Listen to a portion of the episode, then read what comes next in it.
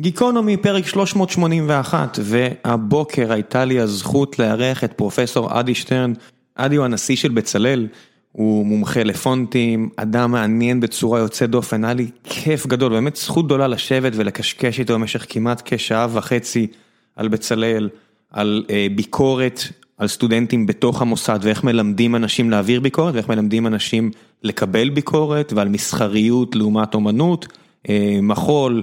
פונטים, מעצבים, מדינת ישראל לעומת ארה"ב, political correctness ב-2021, סופר מעניין, באמת כיף גדול. ולפני שנגיע לפרק המעולה הזה, אני רוצה לספר לכם כאמור על נותני החסות שלנו. והפעם זה האתר RevOptic, מלשון Revolution Optics. האתר הזה מיועד להזמנת מסגרות למשקפיים, משקפי אור כחול לשמירה על העיניים שלכם. במידה ואתם נמצאים המון שעות מול מסכים, כמי שהרכיב משקפיים במשך שנים, אני מכיר את החוויה הלא כיפית בעליל הזו של להגיע לחנות פיזית ולא לדעת האם יהיה מבצע באותו יום ויש יום שהמחיר הוא יהיה אלף שקל ופתאום המחיר יהיה 400 שקל ואולי הרבה יותר מאותו מאותם אלף שקלים ולא באמת ברור כל החוויה הזו, החוויה עצמה מאוד לא נעימה ומאוד לא מודרנית.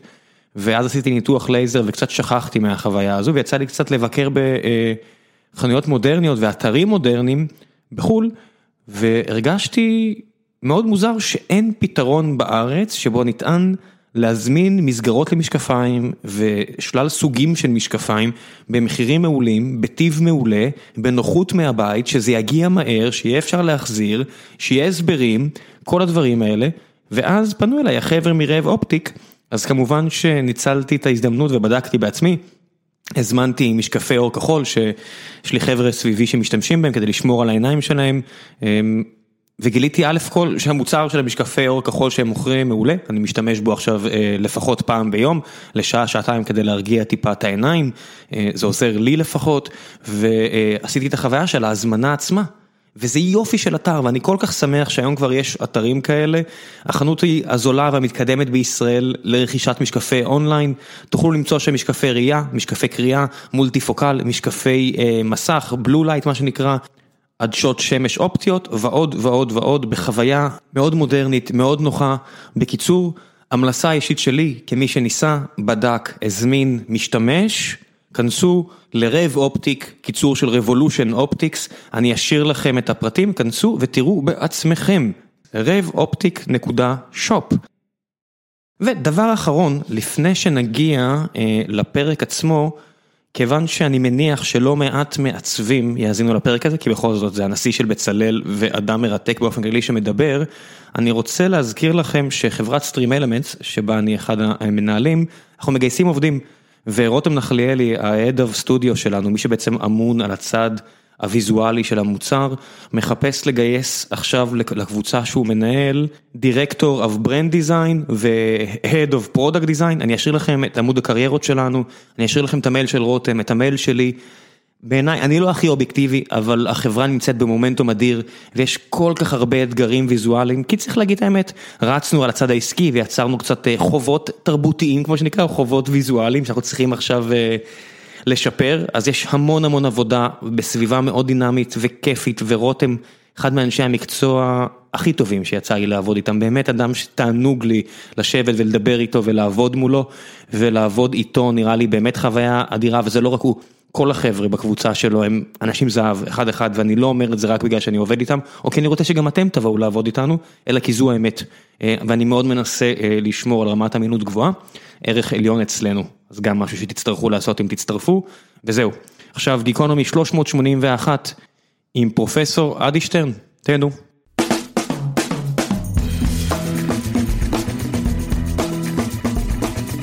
גיקונומי פרק 381 והבוקר יש לי הזכות לשבת עם פרופסור אדי שטרן, נשיא האקדמיה לעיצוב ובצלאל, אני לא יודע איך מה השם המלא של בצלאל. השם המלא הוא בצלאל אקדמיה לאומנות ועיצוב ירושלים. זה חשוב, כי זה שם ארוך, אבל לכל חלק ממנו יש משמעות. מתי הוא עבר שינוי פעם אחרונה? אני חושב שהוא עובר שינוי כל הזמן, אני רוצה לחשוב ש... מה שאנחנו עושים, מה שאני עושה זה שינוי, אבל זו שאלה טובה בשביל מוסד שנוסד ב-1906. ואולי הוותיק בישראל, 114 שנה. כן, אני חושב שאנחנו בתהליכי שינוי כל הזמן. אני מניח שהשינוי הדרמטי ביותר, או בין הדרמטיים ביותר לאורך חייו של מוסד, התרחש כשנתיים. אנחנו בתוך תהליך של בניית קמפוס חדש ומעבר בעצם העברה של בצלאל חזרה למרכז העיר, זה דרמטי, זה ענק וזה יהיה שינוי רב ממדים, אנשים חושבים על זה בתור שינוי תשתיתי, פיזי, כן, זאת אומרת, עוברים כמו לעבור דירה, אתה עובר ממקום למקום, אבל בעצם יש פה משהו הרבה יותר רחב מזה. אם נצליח, יהיה שינוי ענק. תשמע, אוניברסיטת תל אביב רק החליפה את הלוגו וכמות הרעש וההתעסקות שהייתה סביב הסיפור הזה הייתה לא הגיונית. נשיא אוניברסיטת חיפה ישב פה, דיבר על כך שכמה חשוב וכמה גדול, למשל פער בין מוסד אקדמי כמו הסורבון שפרוס בתוך פריז והעיר היא חלק מהאקדמיה, לא יודע כמו אוניברסיטאות בניו יורק, קולומביה, לא יודע מה, שזה ממש חלק מהעיר, לעומת מוסד כמו, לא יודע אוניברסיטת תל אביב שהיא מאוד אי, באי והיא אפילו מרוחקת מלב העיר. אז מה שאתה אומר, ברור לי שזה הבדל ענק. כן, זה הבדל עצום, אנחנו, קודם כל צריך לומר אולי כן, שבצלאל התחילה בעיר, זאת אומרת במובנים רבים אנחנו חוזרים לעיר, ובטח במובן האישי אני אגיד, אני למדתי בבצלאל במניין ההיסטורי, ברחוב בצלאל אחד בלב מרכז העיר, אז יש שם גם איזה סנטימנט כזה של לחזור, כמעט לחזור הביתה, אבל העניין הזה הוא מאוד מאוד מהותי, אנחנו היום, אתה מדבר על אוניברסיטת תל אביב, בצלאל היום רוב הפעילות שלנו מתקיימת בהר הצופים, הר הצופים הוא מבחינתי בעיניי הוא הוא מגדל השן במובן הכי גרוע שיכול להיות, זאת אומרת הוא רחוק, הוא מנותק, הוא מבוצר, הוא ממש מבצר, וזה הרעיון הכי גרוע שאפשר לחשוב עליו כשלומדים אומנות, יכול להיות, אני לא יודע, יכול להיות של מתמטיקה או לפיזיקה זה טוב. וגם, והם לא שם, אתה יודע, גבעת רם, זה בדיוק זה, תשבו על הדשא ותבהו ותחשבו, אני יודע.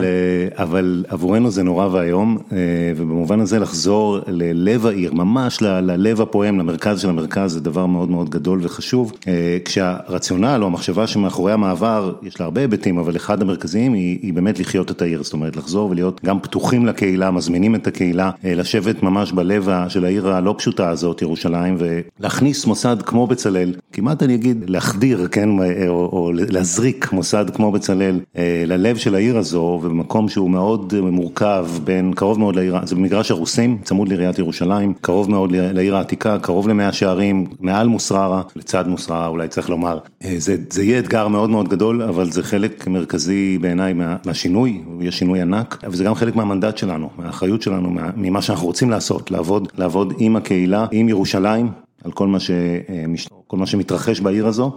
יש מחשבות על החלק של בצלאל אפילו במארג העירוני עצמו, ואני בטוח שיש, אבל אני חושב על זה, הרי לאורך ה-1500 שנה מאז שהאסלאם נוסד, אומנות היא חלק די מהותי, זאת אומרת המסגדים הם תמיד ססגוניים ואפילו התאי של פונטים, אתה יודע, של טיפוגרפיה, טיפוגרפיה זה חלק כל כך משמעותי מהמהות אפילו של האסלאם, זה האומנות שלהם פחות או יותר, הקילוגרפיה היפה הזאת, ובנצרות מן הסתם, אז כל העניין הזה של ציורים, הרי הוותיקן, המקום של הנצרות הקתולית, זה גם המקום של האומנות בשלב מסוים בעולם המערבי, והיהדות, אני מצטער אם אני פוגע במישהו, זה לא בדיוק הפורטה שלה, זה אף פעם לא היה הפורטה של האומנות חזותית בצורה כזו או אחרת, כן שירה, כן ליריקה, כן ספרות, כן פילוסופיה, בוודאי כל הדברים האלה, אבל אם אתה מסתכל על ביטוי, הרי אתה מסתכל על יהודים היום, זה בדיוק ההפך מהססגוניות של... זה זה נכון, קודם כל כמובן ברור שכל מה שאתה אומר בהקשר הזה הוא נכון, אבל אני מנסה לחשוב תוך תוך כדי שאתה מתאר את ה... פורס את ההיסטוריה באופן הזה. באיזה מידה זה קשור, רלוונטי, משפיע על מה שאנחנו עושים היום. אני יכול להתייחס לזה בכל מיני אופנים, אני קודם כל אגיד שאנחנו רואים את עצמנו היום כ... אני חושב שתמיד היה נכון, אבל בטח היום כאקדמיה לאומנות ועיצוב שפועלת בישראל, בישראל, בירושלים, המקומיות היא עניין מאוד מאוד עקרוני עבורנו, היצירה המקומית, יצירה מקומית היא לא יצירה יהודית, היא בהחלט יכולה להיות גם יצירה יהודית, ואנחנו מקדמים את זה וזה מעניין, ואני חושב, אני יכול להגיד כמה מילים על יודאיקה, ובצלאל התחילה ביודאיקה בהרבה מובנים, אבל... אנחנו במזרח התיכון, יש לזה משמעויות רבות, בין השאר יש אוכלוסייה גדלה והולכת של סטודנטים מן החברה הערבית, לצד סטודנטים חרדים. הסיפור הזה הרב תרבותי המורכב הוא חלק ממי שאנחנו היום וזה מאוד מאוד חשוב, זאת אומרת אני לא הייתי בשום צורה משייך את בצלאל בהכרח לאומנות יהודית או משהו כזה, ממש ממש לא, אני ממש רוצה לחשוב על בצלאל כמוסד שמעודד יצירה מקומית שקשורה למרחב הזה, המרחב שלנו, שהוא המון דברים לא פשוטים. אני לא שייכתי את בצלאל לתרבות היהודית כמו ש... אני מצטער, אני אומר את זה מבחוץ, אבל זה כמעט איום, שאני רואה למשל את התפיסה של של החרדיות, וירושלים היא עיר שאני כחילוני רואה בזה אפילו כאיום על תרבותי שלי, וזה מצטער אם זה פוגע מישהו, אבל זה ככה אני רואה את זה לעיתים, והתרבות החרדית שהיא הולכת ונהיית יותר דומיננטית בירושלים, היא מנסה להשטיח בדיוק את האינדיבידואליזם, את הביטוי האומנותי הרבה פעמים, שוב במובן שאני תופס אותו, כי, כי אני מגיע באמת ממקום אחר, אני מקבל את זה שאני פשוט רואה את העולם מבעד לעיניים מאוד מאוד שונות. אבל כשאני רואה את הדברים הצבעוניים והיפים, מצטער שאני אומר את זה, שיוצאים בצלם ואני הולך למוזיאונים ומסתכל עליהם, זה מאוד מאוד שונה מהאופי שהעיר הולכת ותופסת, כמי שמבקר בירושלים כבר לא יודע מה, בשלושים שנה האחרונות מאז שהוא בן אדם שיכול לזכור משהו. אני חושב שקודם כל חשוב לציין שבבצלאל יש שלוחה חרדית, מדהים ככל שזה נשמע, וזה מעניין כשלעצמו, אפשר להרחיב על זה אחר כך, אבל אני אגיד שאני חושב ש... במובנים רבים אתה כמובן צודק, זאת אומרת ירושלים עיר אה, מורכבת מאוד, עם הרבה, עם הרבה סקטורים, אחד מהם הוא הסקטור, אחד המרכזיים כמובן הוא הסקטור החרדי.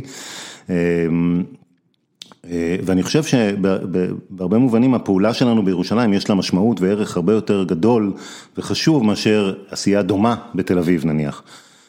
אני חושב שיש, יש, ניסיתי לומר את זה קודם בזה שאמרתי שלהכניס מוסד כמו בצלאל ללב העיר, זה מהלך שיש לו משקל, יש לו משקל תרבותי, חברתי, ואני מאמין שהוא ישפיע, אני לא חושב שהוא בהכרח יהיה פשוט, אם לזה רמזת, כן, יהיו, קרוב לוודאי שיהיו קונפליקטים, חיכוכים כאלה ואחרים. אבל אני לא חושב שאנחנו צריכים לפחד מזה, ההפך, אני חושב שאנחנו צריכים לעשות את זה, אני חושב שיש משמעות ואנחנו צריכים, אם תרצה, כן, להילחם, להילחם על העמדה שלנו, על התפיסה שלנו, על, על, על פלורליזם, על היכולת להתבטא ולעבוד, אם לחזור ל, ל, לבסיס השאלה שלך, לעבוד עם הקהילה החרדית ולא נגד הקהילה החרדית, וזה אפשרי, כאמור, כן. הנה, לדוגמה, יש לנו ממש שלוחה חרדית, יש סטודנטיות בבצלאל שלומדות אומנות ועיצוב. אולי אני גם אזכיר, זה חשוב כל הזמן, מבחינתי לפחות, אם אנחנו מדברים על בצלאל, אז לזכור שבצלאל היא... אקדמיה לאומנות, אבל היא לא פחות מזה אקדמיה לעיצוב ואקדמיה לארכיטקטורה. כן, זה חשוב. כמי שבתעשייה, כן. אני חווה את בצלאל, הרוב המוחלט של הזמן, הבוגרי בצלאל שאני נפגש עימם, זה אנשים שהפכו להיות מעצבים, לא יודע, בטק, בתוכנה לרוב, או במוצר. ורק לעיתים, לא יודע, פעם בשבועיים שלוש יוצא לי לבקר באיזה מוזיאון פה או משהו, אז אני אולי אתקל, או תערוכה פה שאני אתקל ביצירות של עובדי בצלאל, עובדי בצלאל, של בוגרי בצלאל, סליחה, בוודאי, של בוגרי בצלאל בתחום היותר, בוא נגיד, לא מסחרי, אומנותי לא מסחרי. אז איפה אתה רואה באמת את בצלאל בעשורים הקרובים, מוסד שקיים 100 שנה, אז אני מרשה לעצמי לשאול אותך על עשורים קדימה, את מקומה של בצלאל במתח הזה בין בנייה של שפה אומנותית, לתעשייה, כי זה בסוף, איך שאני רואה את זה, גם חלק מהאקדמיה שתומכת גם בתעשייה, ומצד שני, מתן כלים, הרי זה גם אדריכלים, כן? זה לא, תעשייה זה לא רק הייטק, זה, זה גם חלק מהתעשייה ומהשוק. ומצד שני, כל השם הזה של בצלאל, של הבוגרים הגדולים שיצאו משם, של אמנים, לא אומנים בהכרח, אמנים. אמ, קודם כל אני חושב שה... רק לשם, כמו שאומרים, לשם הפרוטוקול, אה, אה, יש אה, הרבה מאוד יוצרים מאוד מאוד משמעותיים, בוגרי בצלאל, יוצרים ויוצרות כמובן שהם גם אדריכלים וגם מעצבים וגם אמנים, לאו דווקא אמנים וגם, צריך לומר שאולי אני אנסה לענות באופן הזה. קודם כל, מה שאנחנו עושים בבצלאל זה, זה מוסד שממוקד רק באמנות עיצוב ואדריכלות, אבל בתוך העולם הזה, אנחנו עושים המון, כלומר יש איזה מנעד מאוד מאוד רחב שהולך מאדריכלות ועד עיצוב קרמי וזכוכית, דרך כמעט הכל באמצע, כן, כלומר אם זה עיצוב תעשייתי או תקשורת חזותית או אנימציה ווידאו וצילום ואומנות ועוד ועוד, אני לא אמנה את כל הרשימה. לא מנית אפילו טיפוגרפיה ודברים כאלה שאת... טיפוגרפיה נמצאת בתוך, בתוך תקשורת חזותית, שזה מה שהיה קרוי פעם עיצוב גרפי. נגיע לטיפוגרפיה אולי. לא, נגיע, נגיע, אל תדאג, זה נושא שמעניין, אז נגיע. אז אני מחזיר אותך לתשובה. אבל העניין הזה של הפעולה המאוד מגוונת הזו, כלומר מוסד שיש בו הרבה מאוד הוראה ועשייה ויצירה בהרבה מאוד דיסציפלינות בתוך העולם האמנותי, הוא מאוד מאוד חשוב בגלל הזיקה, בגלל הקשר, בגלל היכולת להשפיע ולהיחשף לתכנים שנמצאים בין הדיסציפלינות וכן, לקבל את ה... החשיפה הזו, נאמר כך. בסופו של דבר, אם אתה שואל לאן אנחנו הולכים, אז קודם כל זה זה, זה באמת תמונה רחבה, כלומר אמנים עושים פעולה מסוג מסוים ויש להם משמעות וחשיבות בחברה ובתרבות אה, ומעצבים עושים משהו קצת אחר, יש הרבה מן המשותף, וזה לא מקרה שאנחנו במקום אחד, יש הרבה דרכים לחשוב על מה משותף, זאת אומרת מה משותף, מה מבדיל, זה דיון אינסופי כמובן שאנחנו פועלים. דנים בו ופועלים בתוכו כל הזמן, כן, אז זה אומנות, זה עיצוב, מה ההבדל, יש הבדל, לפעמים יש הבדל יותר, פחות, זה מאוד, אה, זה, זה דיון פתוח, כן. אה, אה, כן, זה לא שונה בהרבה ש... מהמחלקה למתמטיקה אבל... שצריכה כן. לחיות בתפר הזה בין לסייע לשוק, למשק, לבין לסייע למדע, הרי מתמטיקה פרופר לא בהכרח צריכה לעזור למי כן. שמתעסקים בשאלות שהן רק לשם השאלה, שזה מאוד דומה לאומנות לשם האומנות. זה השוואה מעניינת, אני חושב שכן, כמובן שאחת הדרכים הפשוטות להבדיל בין הדברים היא באמת להסתכל על המטרה, על ה-intention, כן, זאת אומרת שמעצב בדרך כלל פועל עבור מטרה מסוימת מוגדרת מראש, יש את מה שקרוי הבריף, כן, הצורך המסוים, ואומן על פי רוב לא. אני חושב שאולי עוד דרך מעניינת להסתכל על זה, על ההבדל הזה, זה העניין של.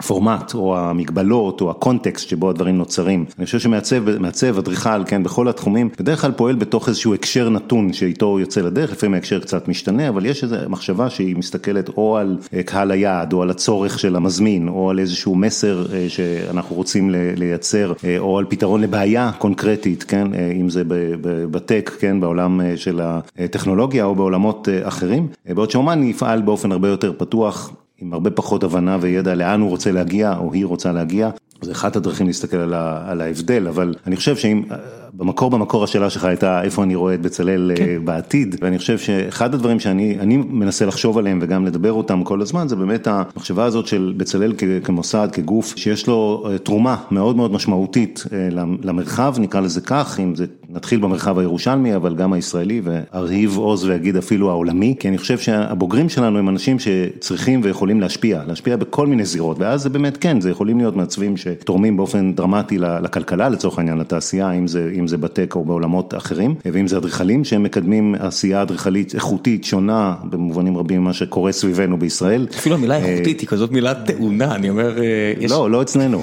לא אצלנו. באמת? ממש לא.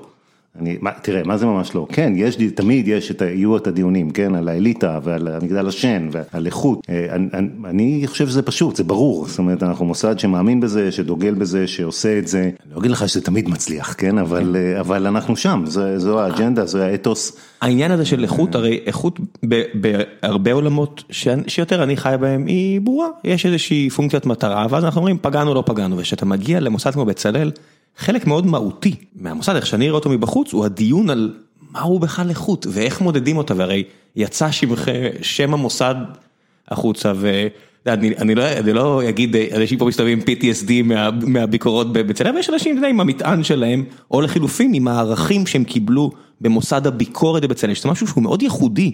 למוסדות אומנותיים, אתה רואה למשל עם סם שפיגל וכל מיני מוסדות כאלה סביבכם, זה נהיה אישו, הרי העולם השתנה, העולם הוא לא אותו עולם כמו שהיה לפני 100 שנה, ומעניין אותי ששאלתי אותך על השינוי שהמוסד הולך לעבור, האם גם ערכים כאלו הולכים להשתנות? הדור הבא הוא לא כמו הדור הזה, והדור הזה הוא לא כמו הדור הקודם, ומעניין אותי כאילו איך אתה חווה את זה כמי שגם היה סטודנט ועכשיו גם עומד בתור נשיא, יושב מולי בתור נשיא המוסד. כל המהות הזו של מהו טוב ואיך מודדים טוב כן. ואיך אה, מעבירים פידבק על מה זה טוב או לא טוב, או איכותי ולא איכותי. כן, אני חושב שאולי שאלת שני דברים, אבל זאת אומרת, גם השאלה הזו של איך מעריכים את אה, איכות, נקרא לזה בעולם, בחוץ, כן, זאת אומרת, אה, החל מאיך מעריכים את את האקדמיה, כן, בסוגיות של דירוג, ו, וזאת שאלה אחת, ושאלה אחרת קשורה באמת לתהליכי ההוראה והלמידה אה, במוסדות כמו בצלאל, ובוודאי בבצלאל, תהליך הזה של ביקורת, אז אני אנסה להגיד על זה משהו, וזה גם קשור מאוד למה שפתחנו בו בסיפור הזה של המעבר לקמפוס החדש, אני אגיד על זה אולי רק משהו קצר, זה כי אנחנו רואים את המעבר לקמפוס החדש כהזדמנות יוצאת דופן, באמת פעם ב-30, 40, 50 שנה, להמציא את עצמנו מחדש, גם במובנים של באמת מתודולוגיות הוראה. תפיסת ההוראה בהרבה מובנים, אני יכול אני יכול להרחיב על זה, אבל משהו ב...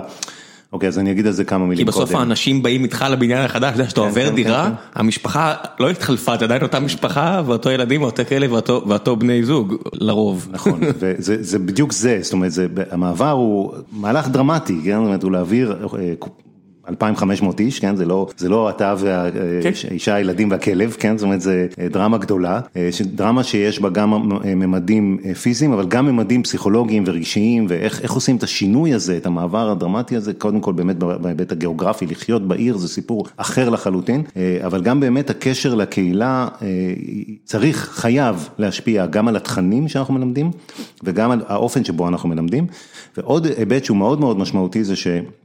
בקמפוס החדש, הבניין, שהוא בניין ספקטקולרי, ענק, אבל הוא גם מאוד מאוד שקוף.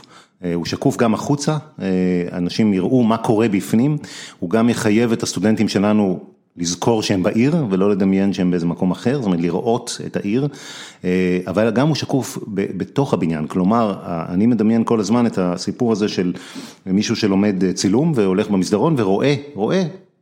באופן פשוט, רואה את החיים, רואה את מה, מה החוצה, אבל הוא גם רואה מה קורה במחלקה לתקשורת חזותית בזמן אמיתי כן. ובעיצוב תעשייתי וכן הלאה. אני רק יכול לחשוב שאתה אומר בניין שקוף ובצלאל. זה לא המטרה שלך, אני רק חושב על הביטוי, במקום שדיברנו עליו קודם, במקום שדיברנו עליו קודם, אני רק חושב על הביטוי של מי שגר בבית מזכוכית שלא יזרוק אבנים. אני, אנחנו מוכנים.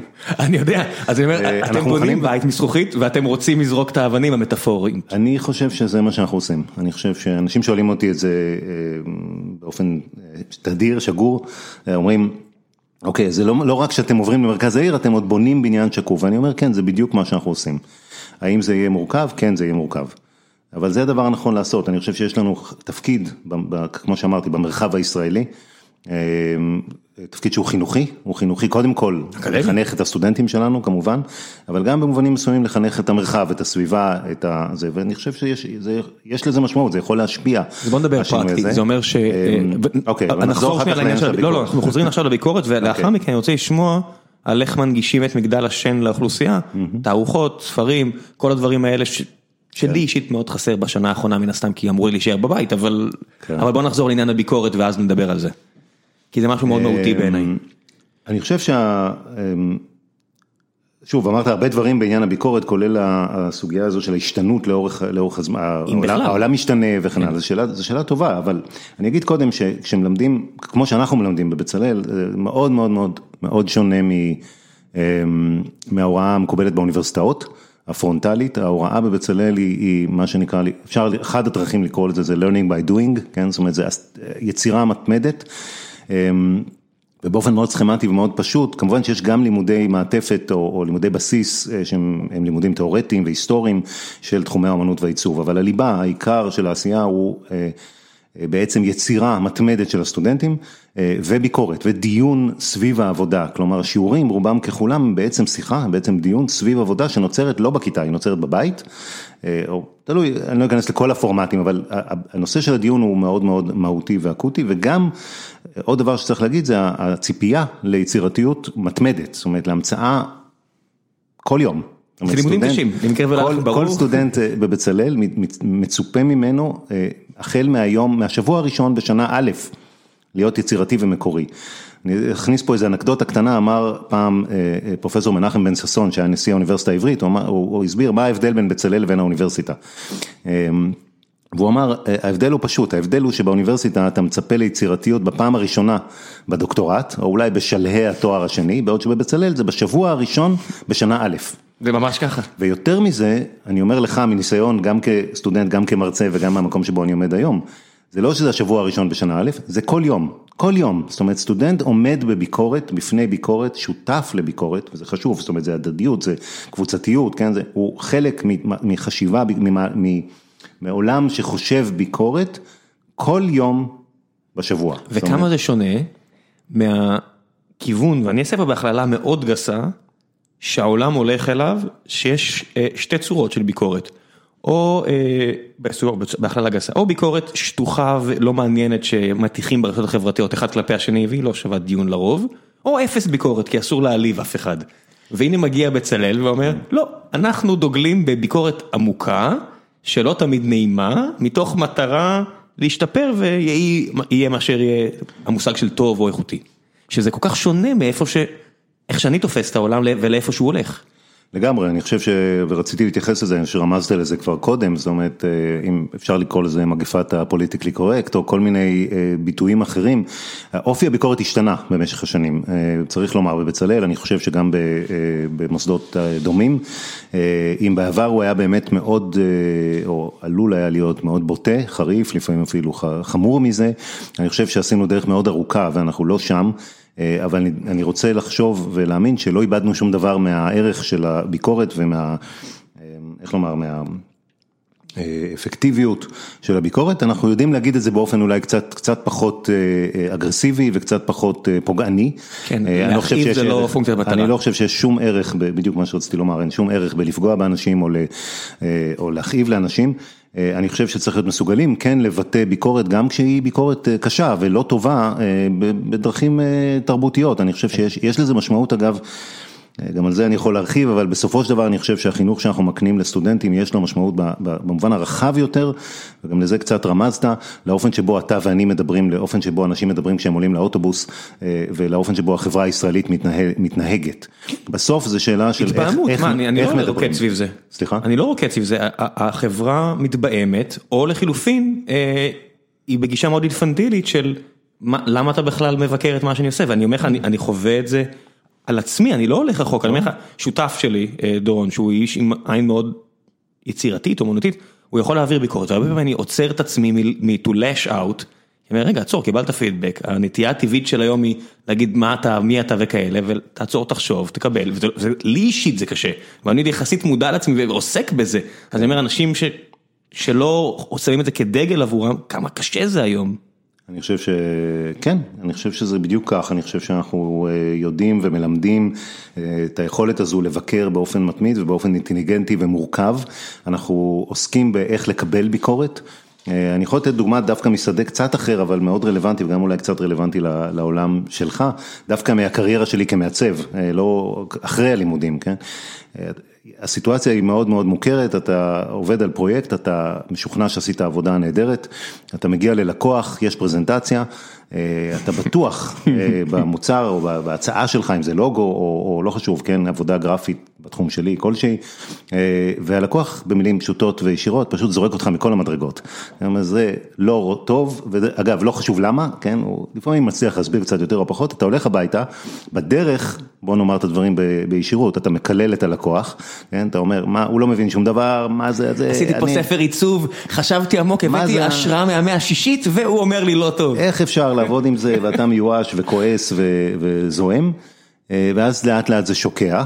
ואתה, בין אם בשמחה או, ב, או בצער, אה, חוז, כמו שאומרים, back to the drawing board, כן, אתה חוזר לעבודה, ואתה חוזר אה, וממשיך לעבוד, אה, ומציג את הדברים מחדש ללקוח, ואגב, כמובן שלפעמים זה לא סייקל אחד, זה יכול להיות שלושה או חמישה, אבל ברבות הימים, כשאתה מסתכל אחורה, אחרי חודש, חודשיים, לפעמים חמש שנים, בינך לבינך אתה יודע היטב שהתוצאה בסוף היא טובה בהרבה ממה שבאותה עת חשבת שהוא גאוני, כשהצגת אותו ללקוח. אז יש בזה ערך, יש בזה ערך בתהל... גם באיטרטיביות הזו, במהלך החוזר ונשנה, זה גם קשור להבנה הכל כך עמוקה הזאת ושכל כך קשה ללמד אותה בתחילת הדרך סטודנטים, אין פתרון אחד, אין אמת אחת. שני דברים אני רוצה להגיד על זה, וזה מגיע מעולמות אחרים, כי מה לעשות ליבי בהרבה פעמים במקומות אחרים. אז דבר ראשון, על העניין הזה של האגו, כי הרבה מה שדיברת עליו עכשיו עכשיו זה אגו, ואני אומר לחטוף ביקורת הרבה פעמים זה לנצח את האגו, והאגו הולך וקטן. ומה לעשות שאמנים גדולים ויוצרים גדולים הרבה פעמים זה אנשים עם המון אגו, אני לא יודע אם אני אהיה הכי קלישאתי שיש, אבל אם היו צורחים על מיקלנג'לו שהוא לא שווה כלום מספיק פעמים, או לא יודע, הוא עשה את זה, הם רבו הוא ולאונרדו דה וינצ'י לפי מה שקראתי, או לא יודע מה, אבל אם היו שוברים את רוחו בגיל צעיר, האם היה לנו, לא יודע, קפלות יפות, אם היה לנו פסלים יפים, אם היה לנו את הדברים האלה, שהם כל כך ego driven, אז זה שאלה אחת, שמעניין לשמוע את ההתייחסות שלך אליה, והשאלה השנייה מגיעה בכלל ממקום אחר, זה העניין של קשיחות, של גריט. אה, ביקורת רעה ולא נעימה, אני תמיד ביני לבין עצמי, אני לא אוהב את זה, כי יש לי נטייה כזאת יותר להתנחמד, ואני מנסה הרבה פעמים להילחם בזה, אבל אה, אני לא פוסל את העובדה שיש לה ערך, ומאיפה אני מביא את זה? העניין של קשיחות, שאני מצטער שאני הולך למקומות האלה, קצת פשיסטי, אבל יחידות מיוחדות. 30 שנה אחורה, מתקן אדם, הבית ספר לוחמה בטרור, היית מגיע, אנשים היו חוטפים מכות רצח, היו מנקים ימי חמישית אדם מהחדר קו מגע. והפסיקו עם זה, כי לא רצו שאנשים יישברו בדרך פיזית, לא רצו שאנשים יצאו עם PTSD מתוכנית האימונים, ויש כברת דרך שאנשים עשו, אז אנשים לא ימותו כבר באימונים, ויוצאים לוחמים מקצועיים יותר. השאלה אם לא איבדנו משהו בקשיחות הזאת, דעתי האישית היא שהרווחנו יותר מאשר שאיבדנו, אבל אני לא מוותר על איפשהו, על ה... ב-back of my mind, על העניין של הערך של האגו, שאנחנו נלחמים בו, ועל הערך של הקשיחות שמגיעה מקצת לחטוף זפטות לראש. זה מולנו, זאת אומרת זה, זה קיים, זה קיים במוסד כפי שאמרתי שעושה כל הזמן, כל יום, כל דקה בביקורת, ברור שהסוגיות האלה, הללו הם על השולחן. אני חושב, שתי שאלות קצת שונות, אני חושב שהעניין של... נתחיל עם האגו. של האגו אה, הוא קריטי. כן, יוצרים גדולים צריכים שיהיה להם אגו גדול. אגב, אולי מעל הכל מכיוון שכדי לעשות, כדי להיות אומן גדול, מעצב אה, גדול בעיניי, צריך אומץ. צריך אומץ, אה, צריך לקפוץ למים, אה, הרבה פעמים צריך לקפוץ לבריכה ריקה בעיניים פקוחות או עצומות, אני לא יודע, לעשות דברים בלתי סבירים. אחד הדברים שהייתי אומר תמיד לסטודנטים, והם לא כל כך הבינו הרבה פעמים מה אני רוצה, אמרתי להם תעשו מה שאסור, הם הסתכלו עליי, מה, מה הוא רוצה. אמרתי, לא, לא, אתם לא מבינים, תעשו משהו, מה שאסור, בוא נתחיל במה שלא סביר, לא הגיוני, לא מתקבל על הדעת, לא צפוי, אחר כך נראה מה עושים עם זה, אבל בוא נתחיל ב... ולהיכנס בכל הכוח בקיר. לערער על המוסכמה. בוודאי, אתה יודע, מבחינתי זה אולי הדבר, אחד הדברים המרכזיים ביותר ב, ב, ב, בתפיסת העולם שלי, אנחנו חייבים לעשות חדש, כל הזמן חדש, חדש קשה, וחדש זה לפעמים אידיוטי, וחדש זה, חדש הוא לא בהכרח טוב, אבל בוא נתחיל רגע בלעשות את החדש, ולעשות משהו שאף אחד לא עשה לפניך, הרגע הזה כשאתה עומד מול עבודה, עבודת עיצוב או יצירה, אומנות, או במוזיאון, או, ב, או מוזיקה שאתה שומע, או מחול, או כל דבר אחר, ואתה אומר, וואו, כזה לא שמעתי בחיים, או כזה לא ראיתי כן. בחיים. ולא בטוח שיעריכו את זה ב-day one, אתה יודע, יש כל כך הרבה קלישאות על יצירה נכון. לא העריכו אותה בזמנה. גם נכון, אבל אני כרגע משתף, אתה יודע, בחוויה שלי, בחוויית כן. החיים שלי, אני אומר, הדבר הזה, השנייה הזאת, או כמה שניות האלה, זה דבר שהוא, זה ה-holy grail, זה הדבר הזה שאני, אתה יודע, אני כמה אליו תמיד, זאת אומרת, הרגע הזה שאתה עומד מול משהו, ואתה, יש את הביטוי הזה, אה, אה, אה, איך אומרים, שמוט לסת, כן? זאת אומרת, כן. אתה נופלת לך על לסת, אתה אומר, מה זה, לא ראיתי כזה בחיים. אז כשזה קורה בהוראה זה זה באמת מתגמל, אין דבר יותר מתגמל. זאת אומרת שזה קורה בהוראה שזה עבודה של סטודנט? כן, שאתה רואה פתאום עבודה של סטודנט ואתה אומר, וואו. יש פה פריצת דרך, כן, זה, זה כל הביטויים האלה, אם אתה יודע, לדבר קצת על שפה, כן, פריצת דרך, זה מין מטבע לשון, אבל... שמע, ספר אהוב עליי זה חולית, קפיצת דרך זה אבן אה, בסיס שם בפרנק הרברט. זה, זה, לפרוץ דרך, זה דרך שלא קיימת, מה זה לפרוץ דרך? שינוי פרדיגמה, בטח. כן, בדיוק, אז אה, איך הגעתי לכאן, אבל... אה, אגו, בלי כן, אגו קשה לפרוץ דרך, אז צריך אומץ. את הדבר הזה, וצריך, והאומץ קשור בין השאר, כמובן, גם ביכולת, ברזיליאנס, בעמידות, ביכולת להתמודד עם ביקורת, ביקורת רעה, קשה, היא לא צריכה להיות נבזית. בעיניי, היא לא צריכה להיות פוגענית, אבל היא יכולה להיות קשה. עכשיו, כשאתה יוצר, וזה לא משנה באיזה תחום, בכל התחומים הללו, יש הבדלים מסוימים, אבל בכל תחומי היצירה, אתה במידה רבה עם הקישקס על השולחן, אתה שם את עצמך, הביקורת, כשאתה פתרת אה, אה, משוואה לא נכון במתמטיקה, אני חושב שזה פחות מעיד על, עליך, כן? וואו, ישב פה פיזיקאי לא מזמן, שעובד עם כאלה אוקיי. שמועמדים לנובל, והוא תיאר את העולם בדיוק באותה צורה. הוא אומר, איך האנשים האלה לא רואים את היופי הזה שאנחנו עובדים, אתה לא, לא מבין כמה, אני שומע את אותם דברים מכל כך הרבה תחומים שונים. יכול להיות, אני לא אתיימר, אני לא, אני גם לא מתיימר, אני רק שומע את אנשים מדברים, אומרים דברים נורא דומים בסופו של דבר, על הצורך הזה לשים את עצמך קדימה. קודם כל, מחקר, מחקר אה, אה, בסיסי, כן, מחקר אוניברסיטאי, הוא במובנים רבים דומה, כן, גם שם הרי סוגיית פריצת הדרך היא לא ייחודית רק לאומנות, הביטוי שלה הוא אחר, אבל ודאי שהוא קיים גם במדע. צריך את האומץ הזה, צריך את ה, את היכולת אה, לפרוץ ולעמוד באמת בפני, בפני ההתנגדויות. אני רוצה להגיד משהו גם על הערך של התנגדות. אני חושב שיש משהו בתפיסת העולם של מעצבים ויוצרים ואומנים, יסודי שקשור כמובן לחינוך הזה ולתפיסה של הביקורת, של התנגדות, זאת אומרת במובן, לפעמים זה קשה, זה בוודאי במקום שבו אני נמצא היום, שאני צריך לנהל ארגון כזה ולהוביל ארגון כזה, אז זה לא קל, אבל בסופו של דבר יש בזה ערך עצום, אני אומר את זה, גם את זה אמרתי המון פעמים לסטודנטים, אמרתי, אני רוצה לשמוע מה אתם רוצים להגיד, מה כואב לכם, מה מעצבן אתכם, גם אם זה יקשה עליי מאוד, אנא תגידו. אל תח, אל תתלוננו בכל מיני מקומות אחרים, בואו לכאן, תגידו מה לא בסדר. נתמודד. אני מנסה לפתח אצלם, גם כשזה מאוד לא נוח לי, ולפעמים זה ממש לא נוח, את ה, את השריר הזה של קודם כל להתבטא, לא לפחד, להגיד מה אתה חושב, וגם להתנגד. זה מאוד קשה לפעמים, זאת אומרת, יש אנשים, בבצלאל בוודאי, שאתה יודע, אם אדם נכנס לחדר, הוא אומר לך, אני נגד. שלום, מה נשמע? זאת אומרת, זה מתחיל באני נגד. כן, דיברנו לפני השידור על בן אדם שיש לנו מכירים שהוא כזה. כן, יש, נכון, נכון, נכון, נכון. ואני סופר אוהב אותו, כן, אבל הוא כזה. כן, זה גם טוב, זה גם, יש לזה ערך עצום. כן. ואני אגיד גם, קצת, קצת נגענו בזה קודם, אני חושב שבחברה הישראלית, ולא הישראלית, העולמית היום, אבל בטח במרחב הישראלי, יש לזה ערך רב. אני חושב שאנחנו מתנגדים, אני, אני חושב שאנחנו צריכים להתנגד לקונפורמיזם, אנחנו צריכים לפתח אנשים שיש להם יכולת חשיבה עצמאית, ו... את האומץ לבטא את הדברים שהם חושבים, את הדברים, את הערכים שהם מאמינים בהם, וכן, זה לא מזיק, צריך קצת, אז איך מעבירים ביקורת בלי לשבור, זאת אומרת, אפשר, איך מחזקים בלי לשבור, זה כמו לחזק שריר, איך אתה לא קורע את השריר ואתה רק גורם לזה שבלילה הוא יתחזק. אני חושב שזה אפשרי, אני יודע שזה אפשרי, אפשר להגיד דברים חריפים, מבלי להגיד דברים פוגעים. קודם כל, אולי הדבר המרכזי שצריך לזכור תמיד, זה שאתה חייב להיות מסוגל להסביר את העמדה שלך. זה חלק מלתרגל ביקורת, מלעבוד ארבע או חמש שנים של לימודים, של כל יום להתדיין על עבודות ועל יצירה של אנשים. אתה לא יכול להגיד זה רע, או זה מגעיל, או זה נוראי, או אני לא סובל את זה. לא, זה לא לגיטימי, זה לא קיים.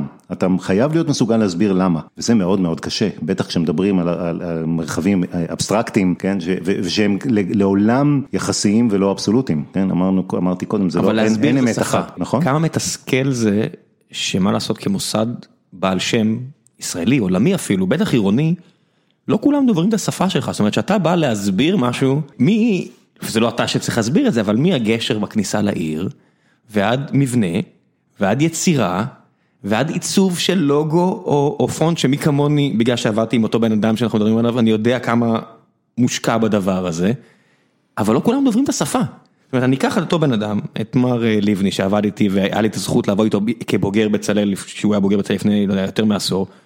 ושהוא ניסה להסביר לי מה הוא משקיע בכל פונט ולמה הוא עושה את זה, לא, לא, הוא היה צריך ללמד לי את השפה.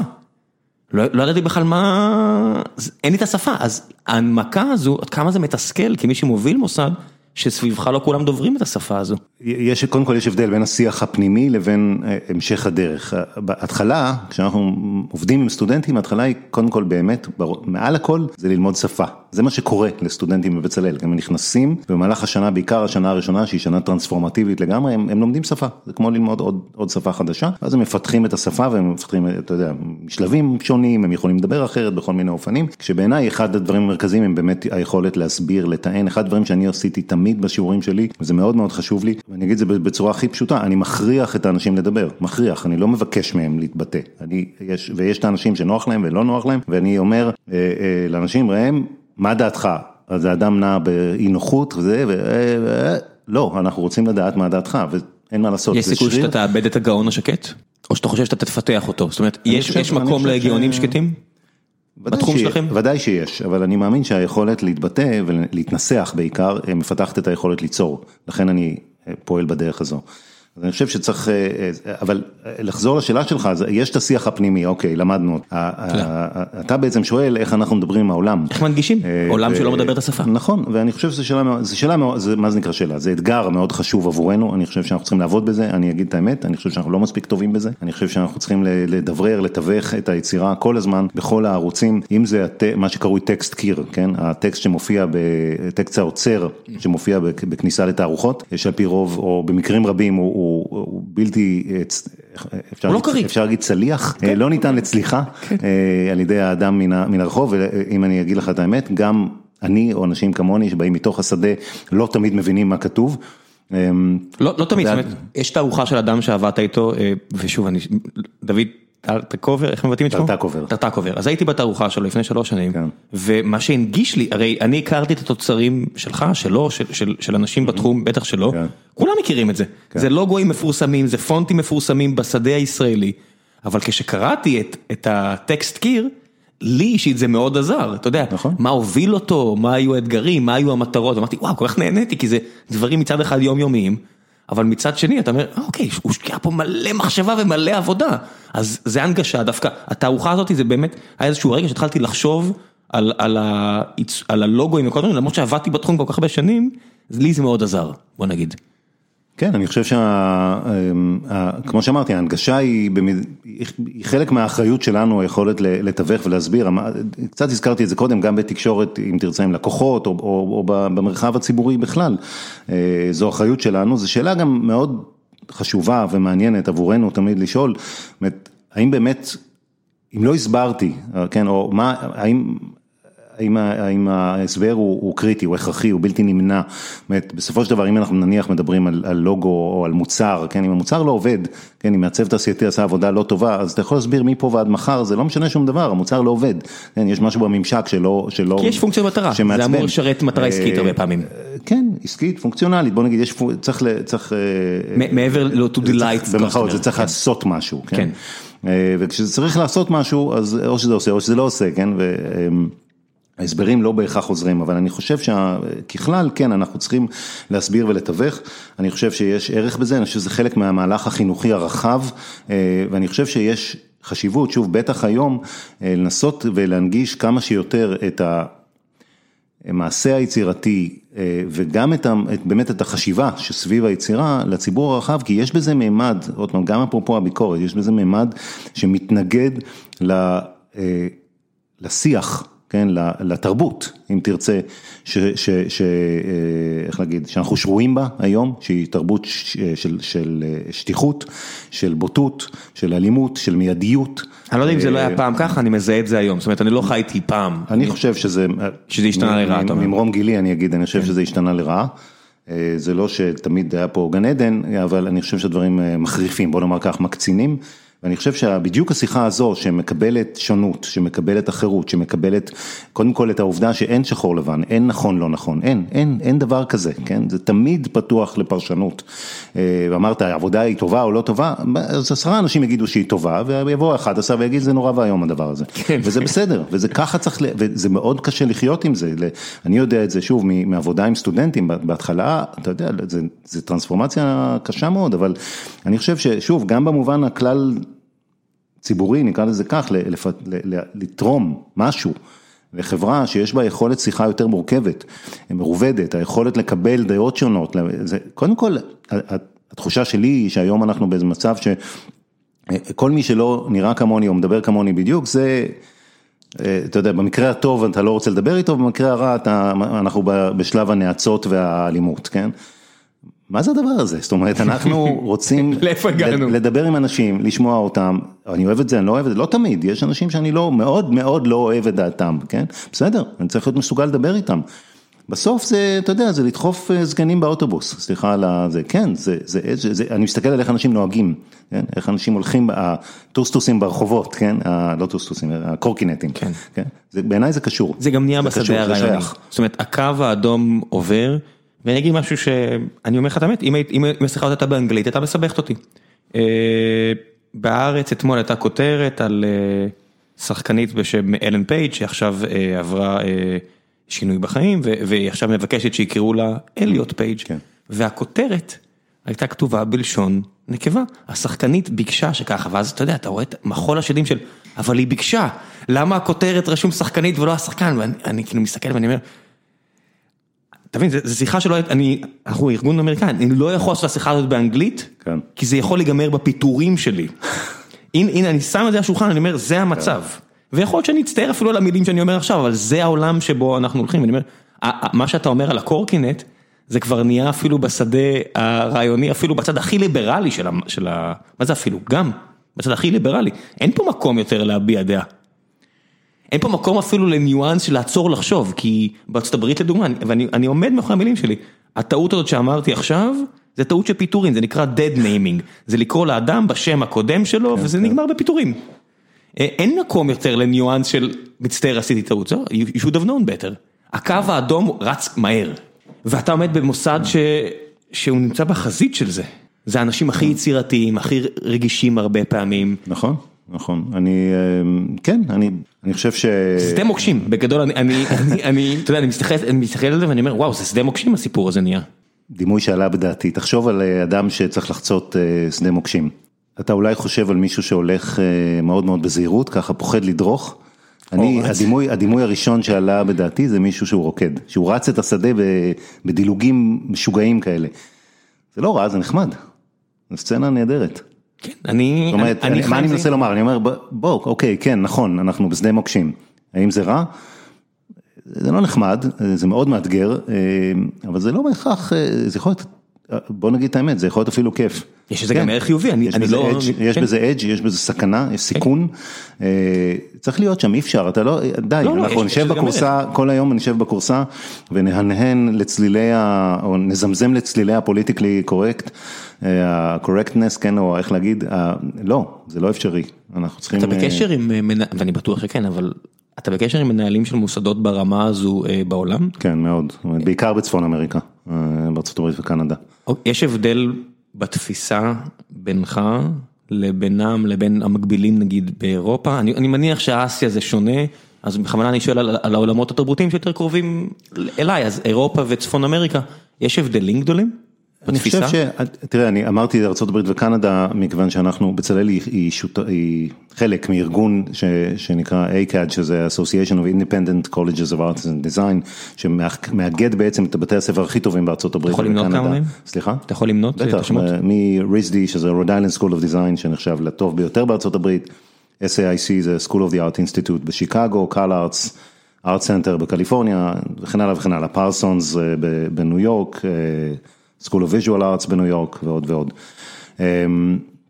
אני מכיר את את, את הנשיאים, את בעלי התפקידים הבכירים ואנחנו נפגשים בדרך כלל פעם בשנה או משהו כזה בכל מיני אירועים.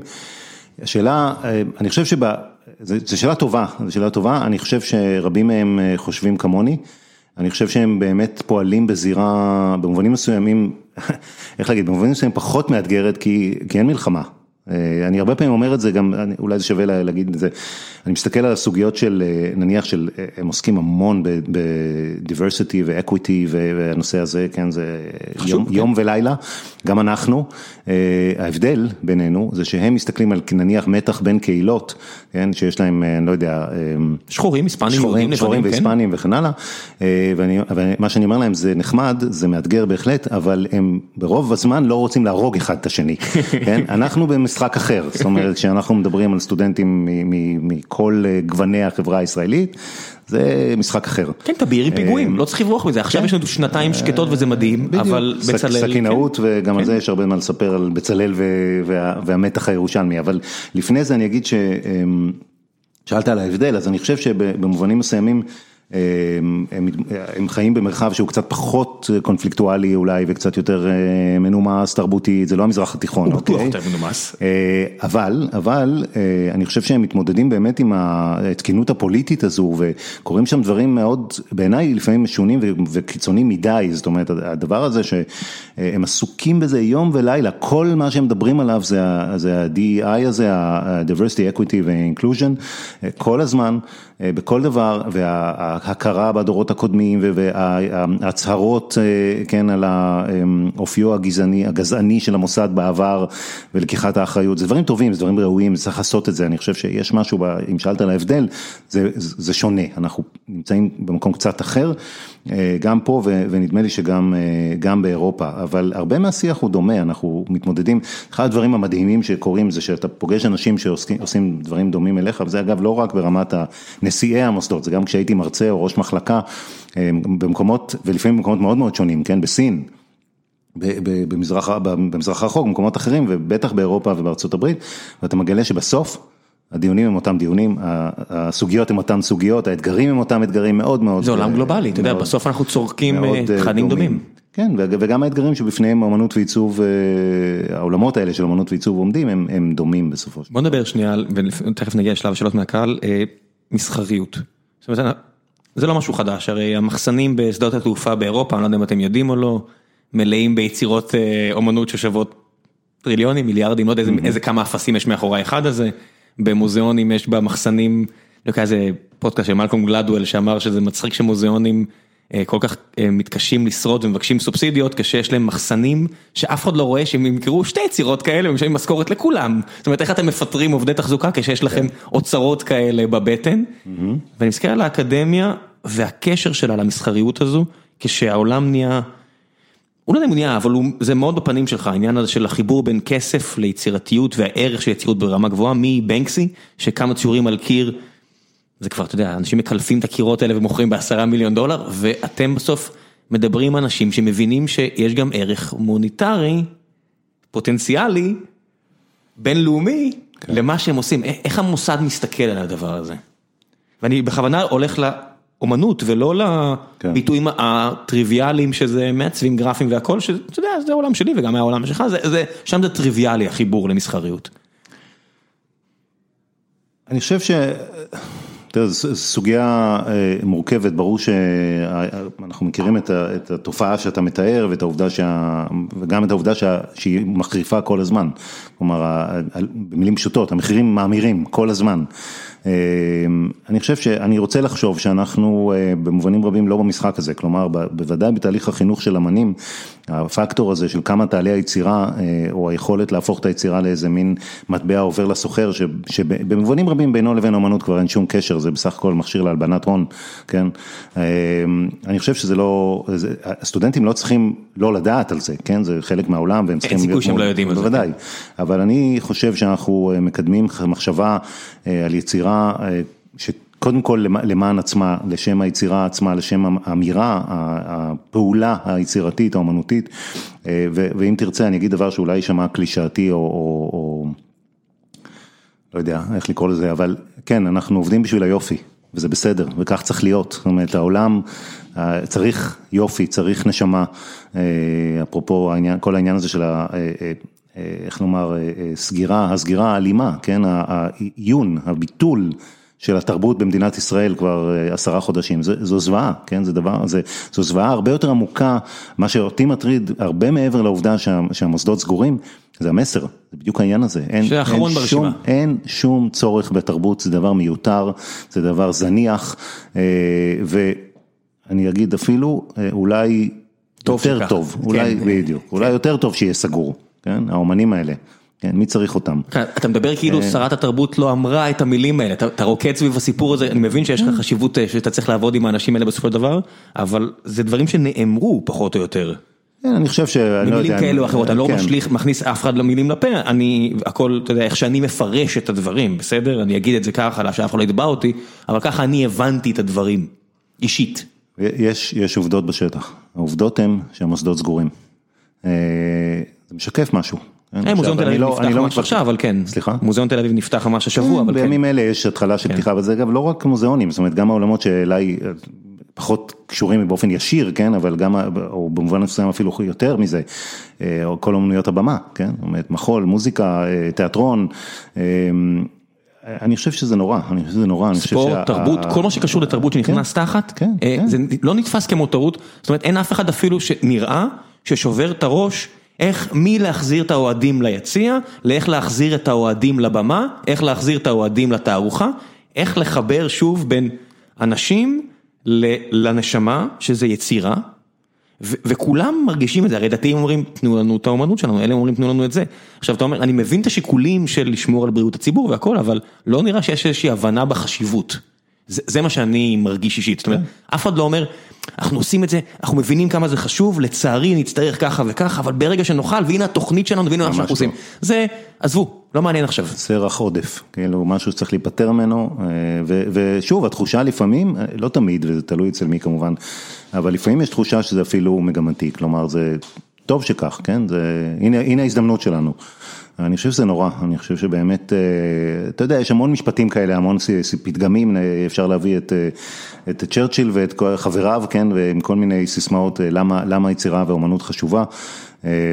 אתה, אתה מביט עליי כאילו אתה לא מכיר את לא, לא, המשפט ש- אם שמיוחס. אם תלך פה לחדר פה ליד, יש כן. יש לי אוסף של בובות היסטוריות. אה, זה התחיל מגנרלים מהמאה ה-19 ואז כל מיני אישים גדולים. אוקיי. אם תסתכל למי אה, שמורה הבובה או הפסל שהזמנתי ואשתי לא מרשה לי להחזיר הביתה הכי גדולה, זה לצ'רצ'יל. כן. הוא פה לידינו פה בעד החדר. אז אה, בכל מקרה נעזוב, עם סיגר קטן ושומע מה שאתה אומר ומהנהן. נעז- נעזוב את הקלישאות, אני אגיד שה...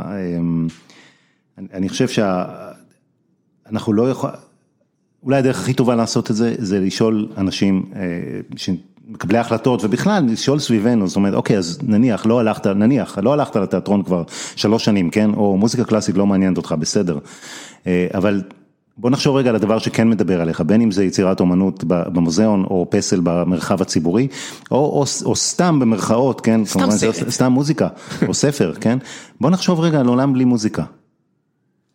מה, אה, איך אפשר לדבר את זה בכלל, כן, כן, או, או בלי, בלי, כל, הרי... יש סיבה שזה נקרא נכות, זאת אומרת, אנשים שאיבדו תחוש השמיעה, ודאי. אנחנו מבינים שזה נכות ונגזל מהם יופי עצום, שהוא חלק, אפשר לחיות ככה, אנשים חיים ויש להם חיים נפלאים והכל בסדר, אבל נגזל מהם, זה נכות, כל נכות היא הרי גזל של הבריאה ממך, אין מה לעשות, זה חלק, נגזל ממך איזושהי פריבילגיה שיש לאנשים בריאים, וזה מה שקורה פה תרבותית. כן. כן. טוב, בוא נעשה קצת שאלות מהקהל, שיפתח לנו את הפתח קצת לנושאים כאלה ואחרים. רגע, לפני שאני עובר שאלה, יש לכם, אם תהיה כן ותגיד, אתם קצת עם האף למעלה כלפי דברים מסחרים? זאת אומרת, אם נגיד, יש פה תערוכה פה לידינו שנפתחה בדיוק ביום של הקורונה לעניות דעתי של מישהו כמו ג'ף קונס. אני הגעתי עם איזושהי תפיסה כלפיו, ואני מצחיק, אתה יודע, כי אני לא אמן ואין לי ידע תרבותי, אז אתה יודע, קראתי מישל וולבק המפה והטריטוריה והוא מתייחס אליו הרבה, אז אמרתי, או הנה, קראתי עליו, עכשיו אני אלך לראות תערוכה שלו, אמרתי, אוקיי, מה זה השטות הוולגרית הזאת? ואז אתה אומר, אוקיי, האמת זה פסל, זה לא דו-מדי, ואתה פסל, אם אתה מסתכל עליו מכל הזוויות, אתה אומר, אוקיי, נחמד, אני, זה נחמד, זה פחות מרשים אותי מתערוכות אחרות במוזיאון, אבל נחמד. זאת אומרת, אתה כמי שחי את העולם הזה ומבין שיש פה איזושהי, יודע, זה יותר קרוב, לא יודע, אולי לאנדי וורול מאשר לאמן עם שאיפות של אסתטיקה נטו, אתם עם האף למעלה? אני חושב ש... אני יודע, זו שאלה גדולה, כן ולא, אולי התשובה הכי טובה, זאת אומרת, אף למעלה, אני חושב ש... כמו שקצת רמזנו ונגענו בזה בכמה נקודות במהלך השיחה, אני מאמין באיכות, כן. אני לא חושב שלהיות כמו כולם, או במכנה המשותף הנמוך ביותר, זה ערך, לא, ממש לא, אני חושב שאנחנו, במובן הזה אנחנו אליטה, אם תרצה, ואפילו לא מתביישים בזה. זה נוגד, זה נוגד איכות?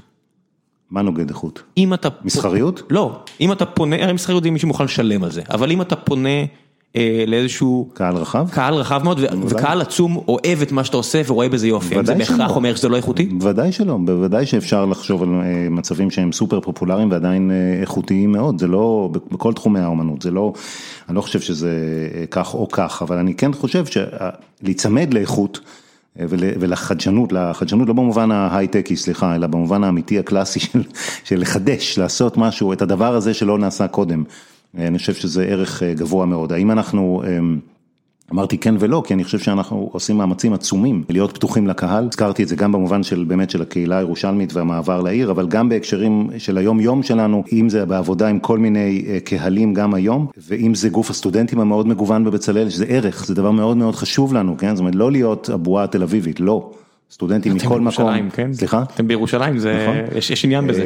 לגמרי, לגמרי, לגמרי, לגמרי, זה חלק מהמוסד, זה חלק מהתפיסה שלנו, וזה גם סטודנטים שבאים מכל מקום בארץ, מכל תחום, מכל עולם, מכל תרבות. יש אפליה זה... מתקנת? סליחה? יש אפליה מתקנת או, או, או איך נקרא, אפליה עדיף, מעדפת, לא יודע.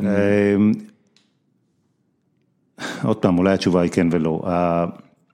תראה, אם אתה שואל אותי אם אנחנו... הרי מוסדות אמריקאים, כשאתה מגיש אפליקיישן, הם לא מתביישים, שואלים אותך, האם אתה חד מיני, האם אתה מאיזשהו מיעוט נרדף, האם אתה זה, אתה יודע, כי הם מחפשים בכוח, זאת אומרת, וזה היה לפני 15 שנה שהגשתי לשיקגו, הם ממש שואלים אותך את השאלות האלה כדי לראות, תעזור לנו לעזור לך, מר מיעוט נרדף. אנחנו רוצים לעזור לעצמנו, לא למיעוטים הנרדפים, אלא לחברה כולה.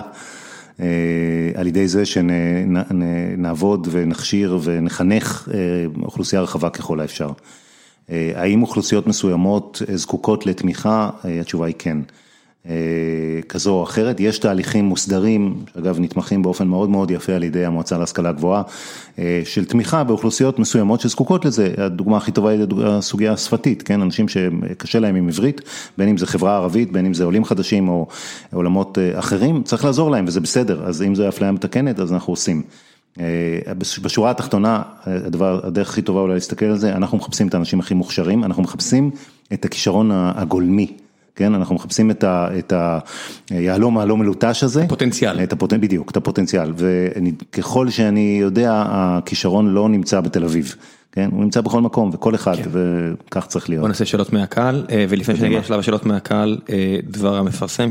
היי חברים, לפני שנחזור לפרק המעולה הזה עם אדי שטרן ולשלב השאלות מהקהל, אני רוצה לספר לכם על נותני החסות שלנו, והפעם זה האתר רב אופטיק.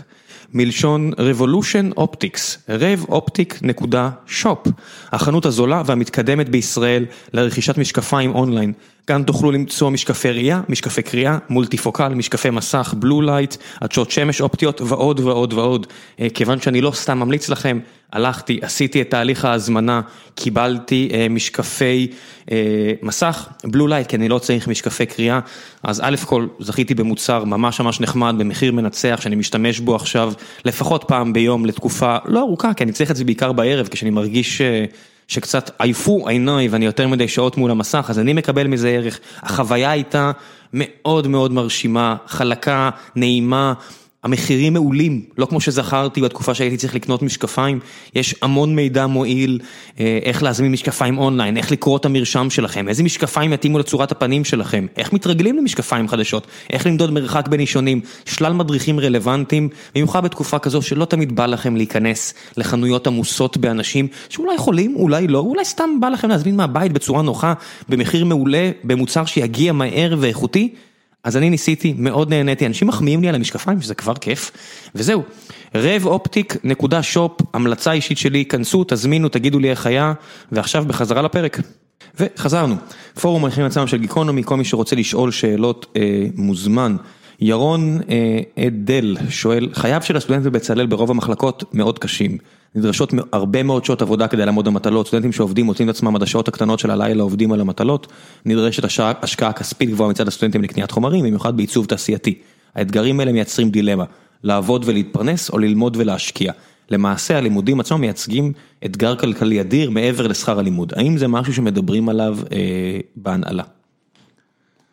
אמ, אז קודם כל אני אומר, אה, אני חושב שה...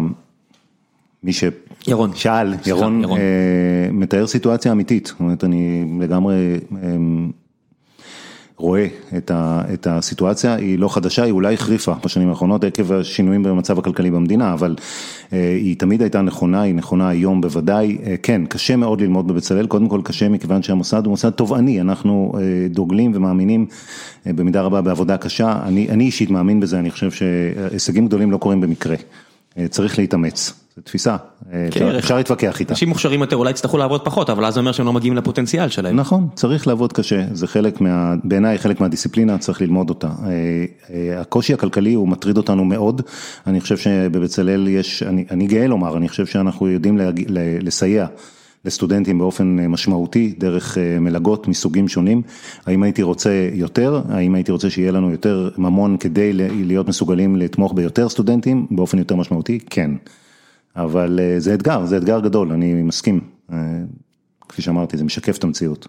אה, הוא ממשיך ושואל שאלה שנייה, מה בצלאל עושים כדי להכין, אם בכלל, עושים את התלמידים לעולם האמיתי? פתיחת עוסק פטור, מעבר למורשה, שיווק ומכירות, הנהלת חשבונות, גילה, ההבדל בין שכיר לעצמאי, מתוך ההבנה שהרבה מבוגרי בצלאל הם עצמאים.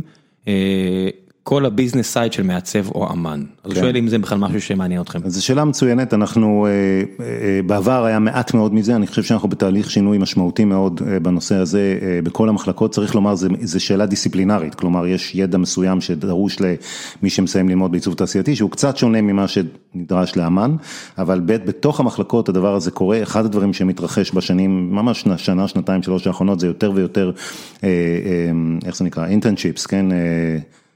שכחתי, אה, התמחויות, התמחויות, תודה.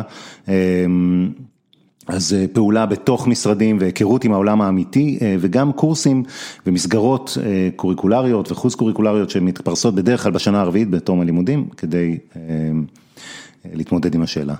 טל איומל, אני לא יודע אם יש פה תמונה של גבר אישה, לא יודע אם זה היא או הוא. מה דעתך על מיזמים כמו גופ, גופ, גופ, איך אומרים, גופ, גופנים? גופנים? גופנים. גופנים מותאמים לזכר נקבה, עברית, ערבית וכו'. האם לדעתך אה, לעיצוב הגרפי יכולה להיות השפעה משמעותית על התודעה השיח?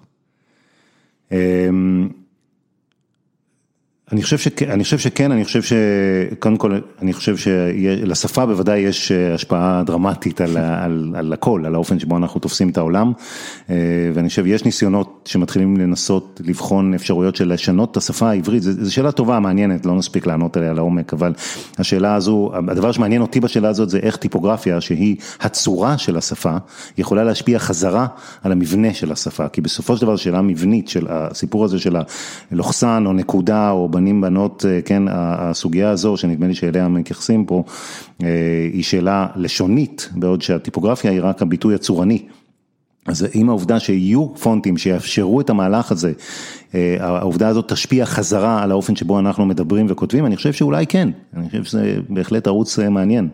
וחשוב, וכמו שאמרתי, אני בעד להשפיע. כשיש עשרות פרונאונס אפשריים, זה אתגר אמיתי במקצוע שלך, אני לא מזלזל בזה, אני אומר, אם זה מה שהקהל רוצה, וזה מה שהקהל דורש במדינה הכי עשירה בעולם ארצות הברית, אז צריך להיענות לאתגר הזה, אין משהו מעבר, אי אפשר להגיד קו בחול, אני לא עובר את הקו הזה, אני טהרן.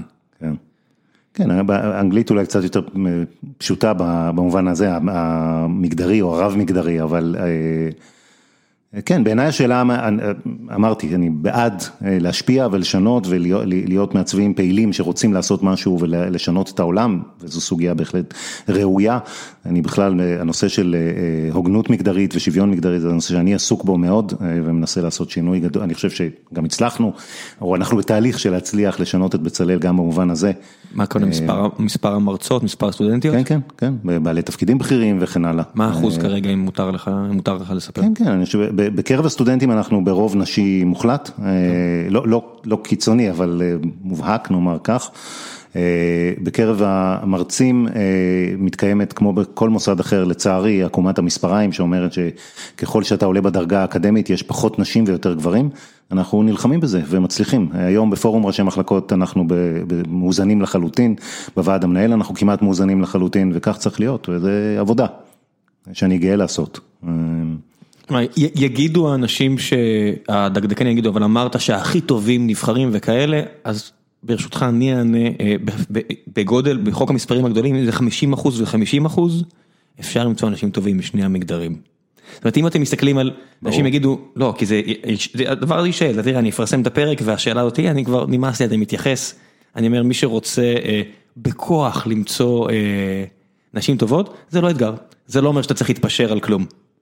זה שיש לך כל כך הרבה, לא זה לא ברור לכולם, לי זה ברור, לך זה ברור, אבל אני אומר, אני אומר את זה בכוונה כי זה לא מספיק ברור לאנשים והשאלה הזו עולה, אם נגיד זה מיעוט של אחוז מהאוכלוסייה ואז אתה אומר אני חייב לתת ייצוג כזה וכזה, אז באמת אתה יכול להגיד אולי באמת תהיה בעיה, מתרבותיות וכזה, אבל שזה 50 אחוז עם כל הכבוד, זה לא אמורה להיות בעיה וזה לא בעיה. שלום וולך. שואל, מה ההישגים הכי מרשימים של בצלאל בזירה האקדמית? מה אתה עושה כדי להפוך את בצלאל לבית ספר לעיצוב הכי טוב בעולם ואיך מודדים את זה? וואו, זה שעה, לפחות שעה אני צריך כדי לענות על השאלה הזאת. נזמין אותך שוב. כן, אני, טוב, אולי שנענה? ננסה לענות? כן, נדלג לשאלה הבאה? לא, מה פתאום אני חושב שההישגים הכי גדולים הם בסופו של דבר היצירה של הבוגרים, זה ברור. זאת אומרת, בסופו של דבר אנחנו, אני מחפש להכשיר אנשים שלא רק יהיו מוכשרים, אלא גם ירצו להשפיע, תהיה להם את המוטיבציה הזאת ואת היכולת להשפיע, ובכל אחד מהתחומים. אז בסוף, כן, אם רוצים למדוד את ההישגים של בצלאל, אחת הדרכים הטובות היא למדוד את ההישגים של הבוגרים, וכאלה יש לנו אינסוף. מאותרים בפרסים, פרסי ישראל ואחרים, תערוכות יחיד במוזיאונים החשובים ביותר בעולם, זאת אומרת אם לאדם יש תערוכת יחיד בלובר או במומה, זה הישג, אי אפשר, קשה להתווכח עם הישג כזה. איך זה לא הישג? אז בווניו הכי חשוב בעולם, כן? אז ההישגים הגדולים ביותר הם כאלה, אני לא יכול ולא רוצה למנות ולהתחיל להגיד זה או ההיא או ההוא, כן? אבל יש כאלה רבים מאוד מאוד. איך אנחנו מנסים לעשות את בצלאל מוסד טוב יותר, או הטוב בעולם לצורך העניין, בהמון דרכים, בהמון אופנים, במתן דגש על היבטים שונים, שחלקם קשורים באמת בהיבטים חינוכיים, בהיבטים שדיברתי עליהם הרבה של של עבודה עם חברה וקהילה, של על מגוון, אנחנו עושים מאמץ גדול להזיז כל הזמן את בצלאל אל עבר העולם הטכנולוגי, כי כי זה העולם, העולם הוא טכנולוגי ואנחנו צריכים להיות שם, אנחנו... אתם רואים את עצמכם מוסיפים עוד ענפים, הרי ככל שהעולם משתנה, זה יכול להיות אפילו מחלקות חדשות, הרי לא יודע מה אם עכשיו VR, AR יתפוס, אולי עיצוב בעולמות וירטואליים, או אפילו דברים שקיימים כל כך הרבה שנים, הייתה לי חברה שהיא מאפרת. והסתכלתי על זה, אתה יודע, כי אני הייתי יאיר וטיפש וצעיר, באיזשהו זלזול כזה, וככל שהייתי איתה אמרתי, וואו, כמה מחשבה, איזה עומק. היום היא באמת סופר מצליחה בפריז, והגרסה הקודמת שלי מבינה כמה היא טעתה, אבל זה משהו שעולה לכם בראש של שאולי צריך להרחיב את היריעה להתמקדות בענפים שלא היו לפני כן, במוסד כמו בצלאל? בוודאי, זאת אומרת, זה ברור לגמרי ואנחנו גם עושים את זה, כלומר נפתחות תוכניות חדשות, אני יכול לספר שממש השנה נפתחה תוכנית לימודים חדשה שאין, אין, אפרופו פריצות דרך, כן, ולעשות את החדש, אין דומה לה בישראל, אני לא יודע כמה יש בעולם, אבל בישראל אין שום דבר כזה. אגב, רוב התוכניות האקדמיות בבצלאל נפתחו, כש, כשנפתחו היו הראשונות מסוגן בארץ. אתם צריכים אישור ממישהו? כן, מהמועצה להשכלה גבוהה. לצערנו, אבל התוכנית הזו היא תוכנית עיונית ראשונה מסוגה בבצלאל ובארץ שעוסקת בעולמות של תרבות, תרבות חזותית וחומרית ואין, אני לא אפרט כרגע, אבל היא באמת, כן, אנחנו מסתכלים על תחומים חדשים, פוסעים לתוך תחומים חדשים כל הזמן, גם בתוך מחלקות וגם בהקמה של מסלולים ודיסציפלינות שלמות או מחלקות חדשות, בוודאי. אוקיי, יש פה שאלה. מאותו מר ליבני שהתייחסנו אליו, אומר למה הלימודים של החלקים, שהסטודנט שלך צריך להגיד, למישהו שאני אישית מאוד אוהב, למה לימודים של החלקים המקצועיים העיוניים מוזנחים לעיתים? אני לא מדבר על תולדות האומנות, אלא ממש על ספרים קנונים של עיצוב גרפי. הוא אמר, אני אצטט את אדי, בשיעור הראשון שלי איתו הוא אמר, אני מלמד את הקורס עשר שנים ומצפה שתביאו לי משהו שלא ראיתי. לנו אפילו רפרנס היסטורי לא היה.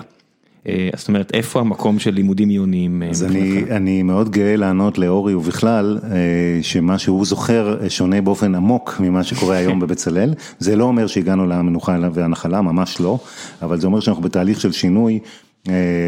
שהוא מאוד מאוד מהותי ומאוד חשוב, אני אני חושב שהוא צודק, אני חושב, אני בוודאי מאמין שכדי ליצור יצירה גדולה צריך לבנות אותה על על כתפי ענקים לצורך העניין, לדעת מה היה לפניך, התחושה הזאת שאני הרבה פעמים נתקל עם סטודנטים, אומרים, סליחה, התחושה שלי היא שסטודנט חושב ששום דבר לא קרה לפניו, זאת אומרת הוא הראשון שפועל בעולם ולא כך הוא כמובן.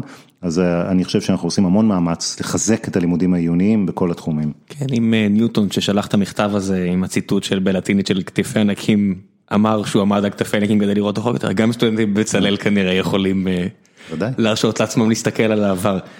בוא נעשה עוד איזה שתי שאלות וזהו. יובל גולדשטיין שואל, מה אתה אומר על emojis?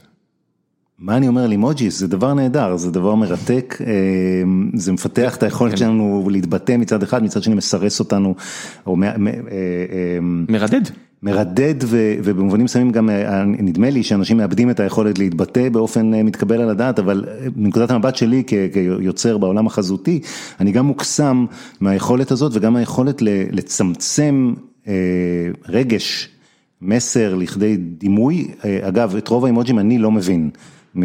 אולי מפאת גילי, אבל אני מסתכל עליהם ואני אומר, אוקיי, אז מה זה אומר בדיוק? מה רצו להגיד לי, מי ששלח את הפרצוף הזה או האחר? אבל זה זה נהדר במובן שזה מרתק אותי, זו תופעה מרתקת. חזרה שלושת אלפים שנה אחורה פה למצרים לידינו. בוודאי. אם אמרנו, עומדים על כתפיים של אנשים מאוד גבוהים.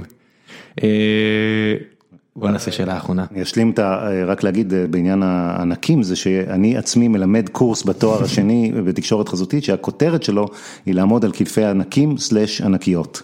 בבקשה. זה חשוב, הענקיות הוא חשוב, הוא הרחבת הקנון, כן? הוא להגיד, רגע, היו פה גם ענקיות. במובן הרחב כמובן, לא רק המגדרי, אלא במובן התרבותי. יש לנו קאנון שאנחנו מסתכלים עליו, הוא רק חלק מהתמונה, הוא חלק מאוד קטן ומאוד מגמתי מהתמונה. אז שואלים פה, דניאל דותן, למה יש צורך בכל כך הרבה פונטים? מה המוטיבציה ליצירה של פונט חדש? שאלה נהדרת, קצת אני אגיד, זה אולי שתי שאלות שונות, מה המוטיבציה? כי אני רוצה, כי זה דוחה, כי זה כי זה בוער, כי אנשים רוצים... זה לא רק אתה כאמן, אני יכול להגיד לך שהקמנו את פפר, אז המנכ"לית אמרה, אני רוצה פונט לבנק, ויש לנו את הכסף להרשות את זה לעצמנו, אז נביא מומחים והם יעבדו על זה. הסתכלתי מהצד בתור אחד הבכירים, אמרתי, מה את עושה? ואז שיצא אמרתי איזה יפה זה שלנו איזה כיף. כן, אז קודם כל יש איזה drive פנימי של יוצרים, כן, אז מי שהאות היא בבת עינו, אז הוא, יש לו את הדחף הזה ליצור ולעשות עוד ולנסות ולבדוק ולאלתר ולבחון איך אפשר לעשות זה אחרת ואיך לעשות חדש. השאלה הראשונה הייתה למה צריך כל כך הרבה פונטים בעולם, התשובה הטיפשית אך הנכונה היא, היא למה צריך כל כך הרבה כיסאות בעולם, למה צריך כל כך הרבה מוזיקה בעולם. בוא נפסיק עם המוזיקה, העניין הזה של המוזיקה, יש מספיק, לא? כמה שירים יש באפל? אני איתך, יש פה פער שאתה, בגלל שאתה חי בעולם הזה, שאנשים תופסים ריהוט ומוזיקה כביטוי אמנותי, ומי שלא מכיר את עולם הפונטים לא מבין הרבה פעמים את המחשבה האמנותית מאחורי הקלעים, זה כמו כדורגל, מי שלא מספיק עמוק במשחק הזה הוא נראה לו רדוד וטיפשי, תיכנס אתה תראה את העומק, כמו כל דבר. פונטים פשוט לצערי, אתה לוקח את זה כמובן מאליו כי אתה שם, אבל עשית איזושהי קפיצה לוגית שהיא לא פשוטה להרבה אנשים, ההבנה שיש פה ביטוי יצירתי, עמוק. היא לא טריוויאלית לרוב האנשים. זה נכון מאוד, אגב גם ההיבט הפונקציונלי לא ברור לאף אחד, אני הרבה פעמים, היום המצב קצת יותר טוב, אבל גם בעבר הייתי מתאר את העניין, את העולם הזה של עיצוב אותיות, של עיצוב פונטים כאיזושהי חוויה עבור האדם מן הרחוב, נקרא לזה ככה, כמתת שמיים, זה נפל מהשמיים, זאת אומרת, יש פונטים, יש, אבל אף אחד לא מעלה על דעתו את התהליך, ויתרה על כך, עד כמה התהליך הזה הוא עמלני. עצום, רב ממדים ותוכני. חודשים של עבודה. לא, שנים רבות. לא, במקרה ההוא של מה שאני אמרתי, זה הסתכם בחודשים של עבודה. היום זה חודשים של עבודה, אבל רבים מהפונטים שאנחנו משתמשים בהם ומכירים אותם היום, והם שוב, כמו שאמרתי, הם אוויר לנשימה, הם כמו אוויר לנשימה, אתה לא חושב על זה בכלל כשאתה בוחר פונט, כן, אם זה דוד במחשב, כן, או Times New Roman, אתה לא יודע שיש אדם שעבד עשרות שנים, עשרות שנים, זו האמת. כדי ליצור את היצירה המופלאה הזאת, שכולנו משתמשים בה יום יום וחושבים שהיא פשוט שם. במה אתה משתמש? בכל מיני, אין... במה אתה כותב את המיילים שלך? שיש פייבוריטים. סליחה? במה אתה כותב את המיילים שלך? לפעמים בפונטים שלי, במיילים, אה במיילים זה יותר פשוט כי זה סוג של default וגם אתה לא רוצה להיכנס. זה סוג של default אבל אתה יכול לבחור. אתה יכול לבחור אבל אז אתה תלוי בפונטים שיש אצל המשתמש בצד השני ולכן זה לא כדאי. זה לא נכון כי אז אתה גם הרבה פחות יכול לצפות את זה, בסוף אני ב default בוורדנה וכאלה. גם ורדנה זה לא... שאגב ורדנה, זו דוגמה טובה אולי, כי ורדנה וג'ורג'יה עוצבו על ידי אחד ממעצבי הפונטים הגדולים ביותר שחיו פה בכלל, מת'יו קארטר. שזה היה מפעל אדיר בזמנו, זה תחילת שנות התשעים לדעתי, לא, אולי, אולי אמצע שנות התשעים, עבודה שהוא עשה עבור מייקרוסופט, שהייתה אחד מהרגעים הראשונים שמישהו אמר, רגע צריך לעצב פונטים למסך, יש פה איזה פונקציה ספציפית ומגבלות ספציפיות שצריך להתמודד איתן. כמות פיקסלים על המסך, מה לעשות? ולעשות זה טוב. כן, זה כל כך לא טריוויאלי, ואנשים, אתה יודע, כמו כל דבר, שמשהו עובד טוב, אנשים מזניחים קצת את התהליך מאחורי הקלעים, הם לא מבינים הרבה פעמים או לא רוצים להבין מה קורה מאחורי הקלעים. אני חושב שאין לנו הרבה זמן, אבל אני רק אזכיר שיש גם תפיסה הפוכה שהיא נורא מעניינת בטיפוגרפיה, בעיקר בעיצוב פונטים לקריאה, לקריאה ממושכת, מה שנקרא, להבדיל ממשהו שהוא נמצא בלוגו או במילה אחת, שמדברת בדיוק על מה שאתה אמרת, וזה על השקיפות של העיצוב, כלומר הפונט הוא מצוין כשאף אחד לא שם לב שהוא שם. זאת אומרת, סטנלי מוריסון שהיה מעורב בעיצוב, או הוביל את העיצוב של Times New Roman, כנראה הפונט, לפחות עד לפני כמה שנים היה הפונט הנפוץ ביותר אי פעם, אמר שכשהם הכניסו את הפונט לטיימס הלונדוני, ב-1900 אם אני זוכר נכון 32, הוא אמר, אחרי שנה או שנתיים הוא אמר, עשינו עבודה כל כך טובה, שאף אחד לא שם לב שעשינו משהו. וזה משהו שאתה תופס כאידאה?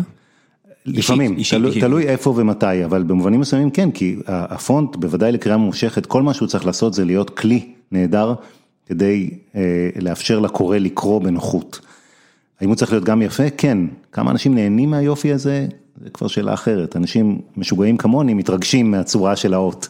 מפריע לך שיש כזו יוניפורמיות, זאת אומרת הרוב המוחלט של הספרים זה אותו פונט, הרוב המוחלט של האינטרנט, הרי אני מסתכל על ספרים כמו...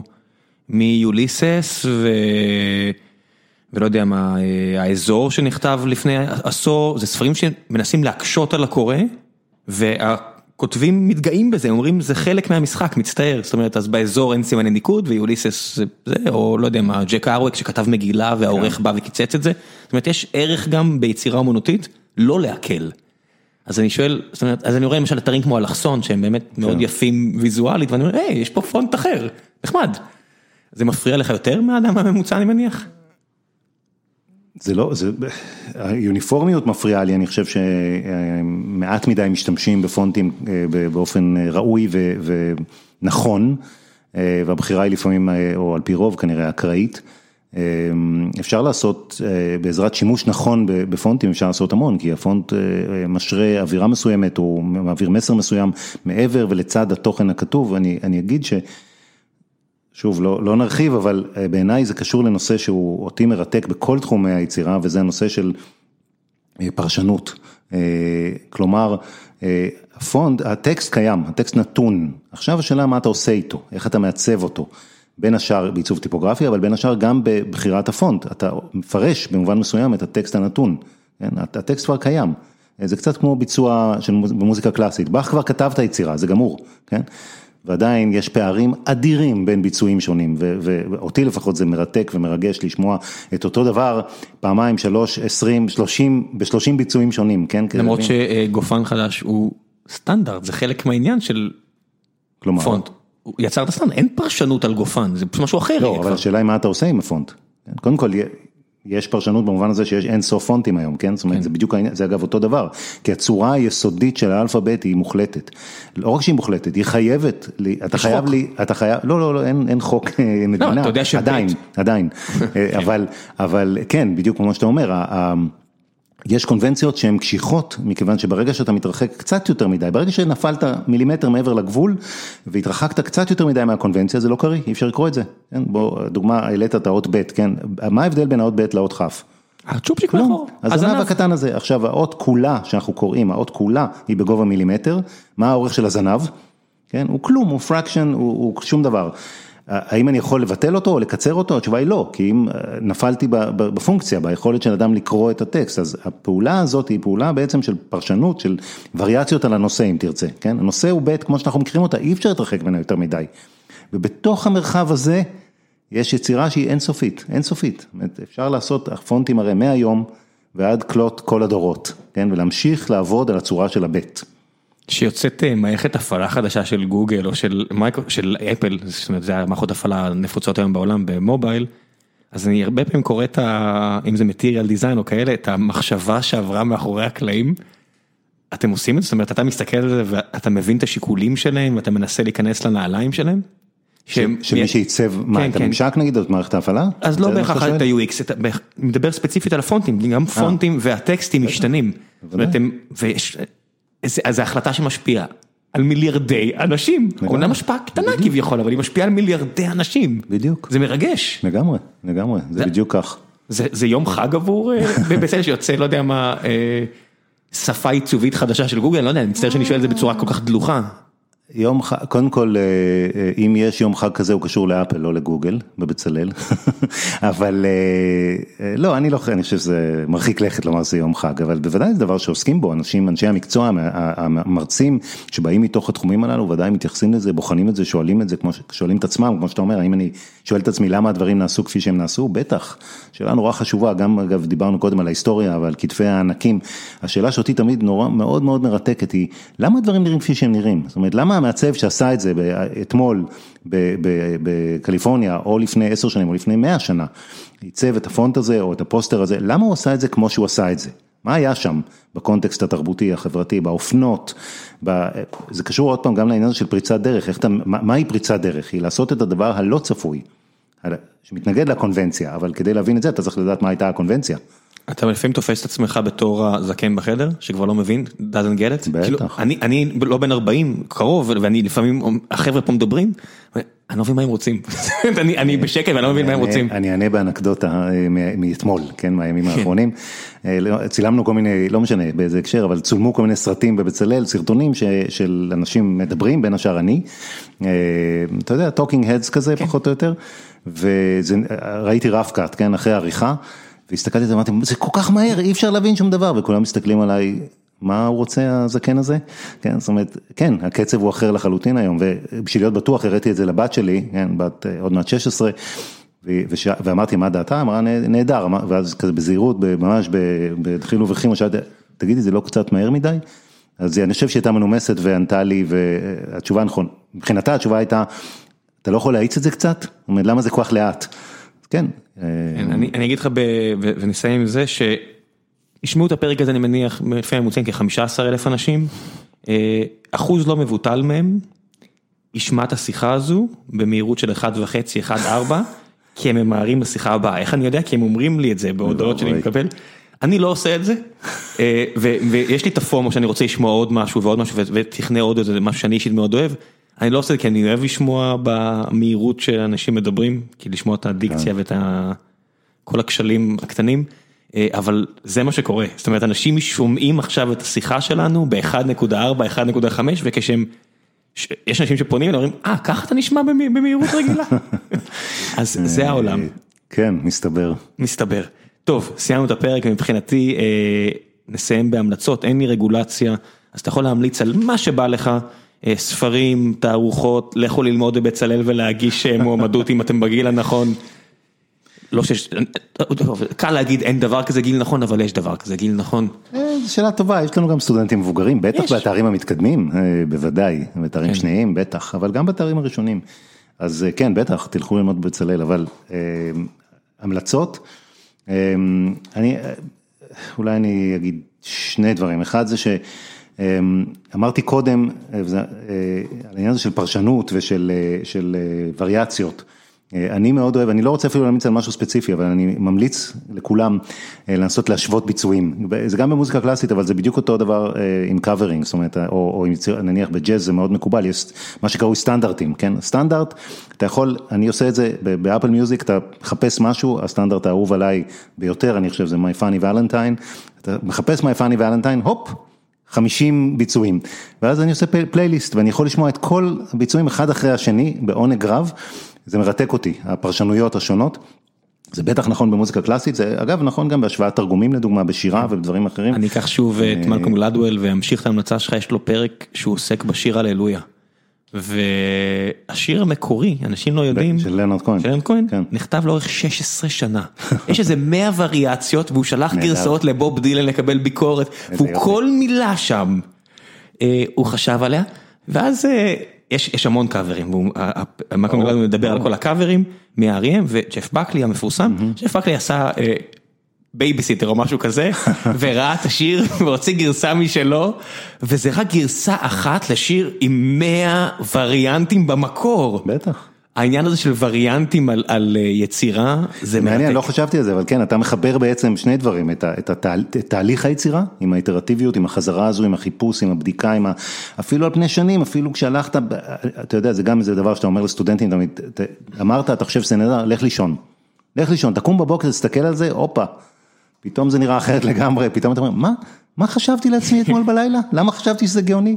כן, כן אז זה ליאונרד כהן. והדבר השני הוא הפרשנות אחרי שלכאורה היצירה הסתיימה. אבל אז מתחילים אחרים לפרש אותה, כן? ביאליק כבר כתב, זה קופץ, מה... הניצוץ קופץ מהדף אל העין של הקורא, וזה כבר לא שלך, של נכון. היוצר. אז ליאונרד כהן כבר לא עימנו, והיצירה שלו, אנחנו מתייחסים רק לגרסה האחרונה שלקחו אותה כבר, אבל כשאתה שומע את זה, אתה אומר... וכמה הוא קינה בבוב דילן שיכל פשוט לכתוב שיר, לשחרר את זה ולא לחשוב על זה יותר, והוא רץ עם השיר הזה, אתה יודע, 20-30 שנה. זה זה מרתק בעיניי, העניין הזה. עדי, תודה רבה. עוד המלצה אחת? לא. בטח, בטח, בטח, מה שבא לך? עוד המלצה אחת אחרונה, אה, מחול. מחול בכלל ובת שבע בפרט. אה, לי יש היסטוריה אישית ארוכה עם עם להקת מחול בת שבע, עבדתי איתם הרבה שנים כמעצב, אבל אני יכול להגיד שאם יש משהו שבאמת באמת נוגע בי, אה, וזה קרה לא פעם, לא פעמיים, זה לשבת, ב, ב, ב, לראות מחול, במיוחד יצירות של אוהד נהרין, אה, במילים פשוטות, אני מתחיל לבכות. זאת אומרת, זה נוגע באיזשהו מקום שהוא, שאני אגיד, בגנות המרחב שבו אני פועל, אני לא יודע אם יצירה, אם יצירת אומנות חזותית, סטטית, ציור, בטח לא בתחום של העיצוב הגרפי, יכולה לרגש כמו אה, היצירה הבמתי, על במה האנושית. אה, יש שם משהו גדול, במיוחד במיוחד החור, עבודה של אוהד נהרין, שאני ראיתי לדעתי שבע פעמים, ואני מוכן לראות עוד שבעים. אה, אני אגיד שיצירה... סרט נפלא כן. שלא מכירים, שנקרא Out of Focus, סרט דוקומנטרי שעשה תומר היימן על היצירה של אוהד נהרין, חפשו את זה, זה נפלא, באמת. הסרט Out of Focus, מחול בת שבע, אוהד נהרין אחור. אני אגיד שיצירות אומנותיות ירגשו אותך אם תשמע את הסיפור, זאת אומרת, תראו פבלו פיקאסו שהוא הכי מסחרי, אבל אם על הגרניק, גרניקה או גרניקה, איך קוראים לזה? גרניקה? גרניקה. אז אם תשמע על היום הזה שבו הגרמנים עושים ניסוי כלים אה, עם המטוסים שלהם, לפני מלחמת העולם השנייה, כמה שנים לפני, ושורפים כפר שלם, ומה הוביל ליצירה הזו, ועל הסיפורים האנושיים שמעורבים בכל פיסה קטנה ביצירה הזו, כל אדם שפוי יתרגש. אתה מבין, בסוף, אז אתה אומר, האם היצירה כשלעצמה, כמו מחול, אף אחד לא מסביר לך, אתה פשוט רואה אנשים עם התנועה ומתרגשים, אין לי בעיה אם אני אצטרך גם סיפור כדי להתרגש, אבל זה במרחק בדיוק של מישהו יספר לי את זה ואני מסתכל על היצירה וזהו, יש רגש, יש בכי. כן. אין לי בעיה עם זה, אני מבין את הערך ביצירה כמו מחול שהיא אבסטרקטית, היא אבסטרקטית לבד, אתה לא צריך אף אחד. אבל זה לא בעיניי, אתה יודע, יש גם ביצירה חזותית, זה פשוט אומר שצריך עוד שלב. זה טוב וזה טוב, זה לא, בוודאי. זה לא אחד על חשבון כן. השני, אבל יש ערך גדול בעיניי גם באמת במפגש הלא מתווך עם יצירת אומנות, כשהיא נוגעת היא נוגעת, ואתה לא יודע בדיוק מה רצה היוצר לעשות, אבל משהו קורה שם שיוצר יופי שאתה לא יכול לעמוד בפניו, אתה פשוט לא יכול לעמוד בפניו, אני, אני לא יכול לעמוד בפניו. כן, יפה. תודה רבה רבה על הזמן, ממש לא טריוויאלי בעיניי, אני מקווה שאולי אה, לפחות אדם אחד אה, שמע את זה, מה, אתה יודע מה אני אעשה? אני אלך להיות אמן ואני אלמד בבצלאל. עשינו את שלנו, אם זה יקרה, זה לגמרי. עשינו את שלנו. תודה רבה, ביי ביי. שמחה.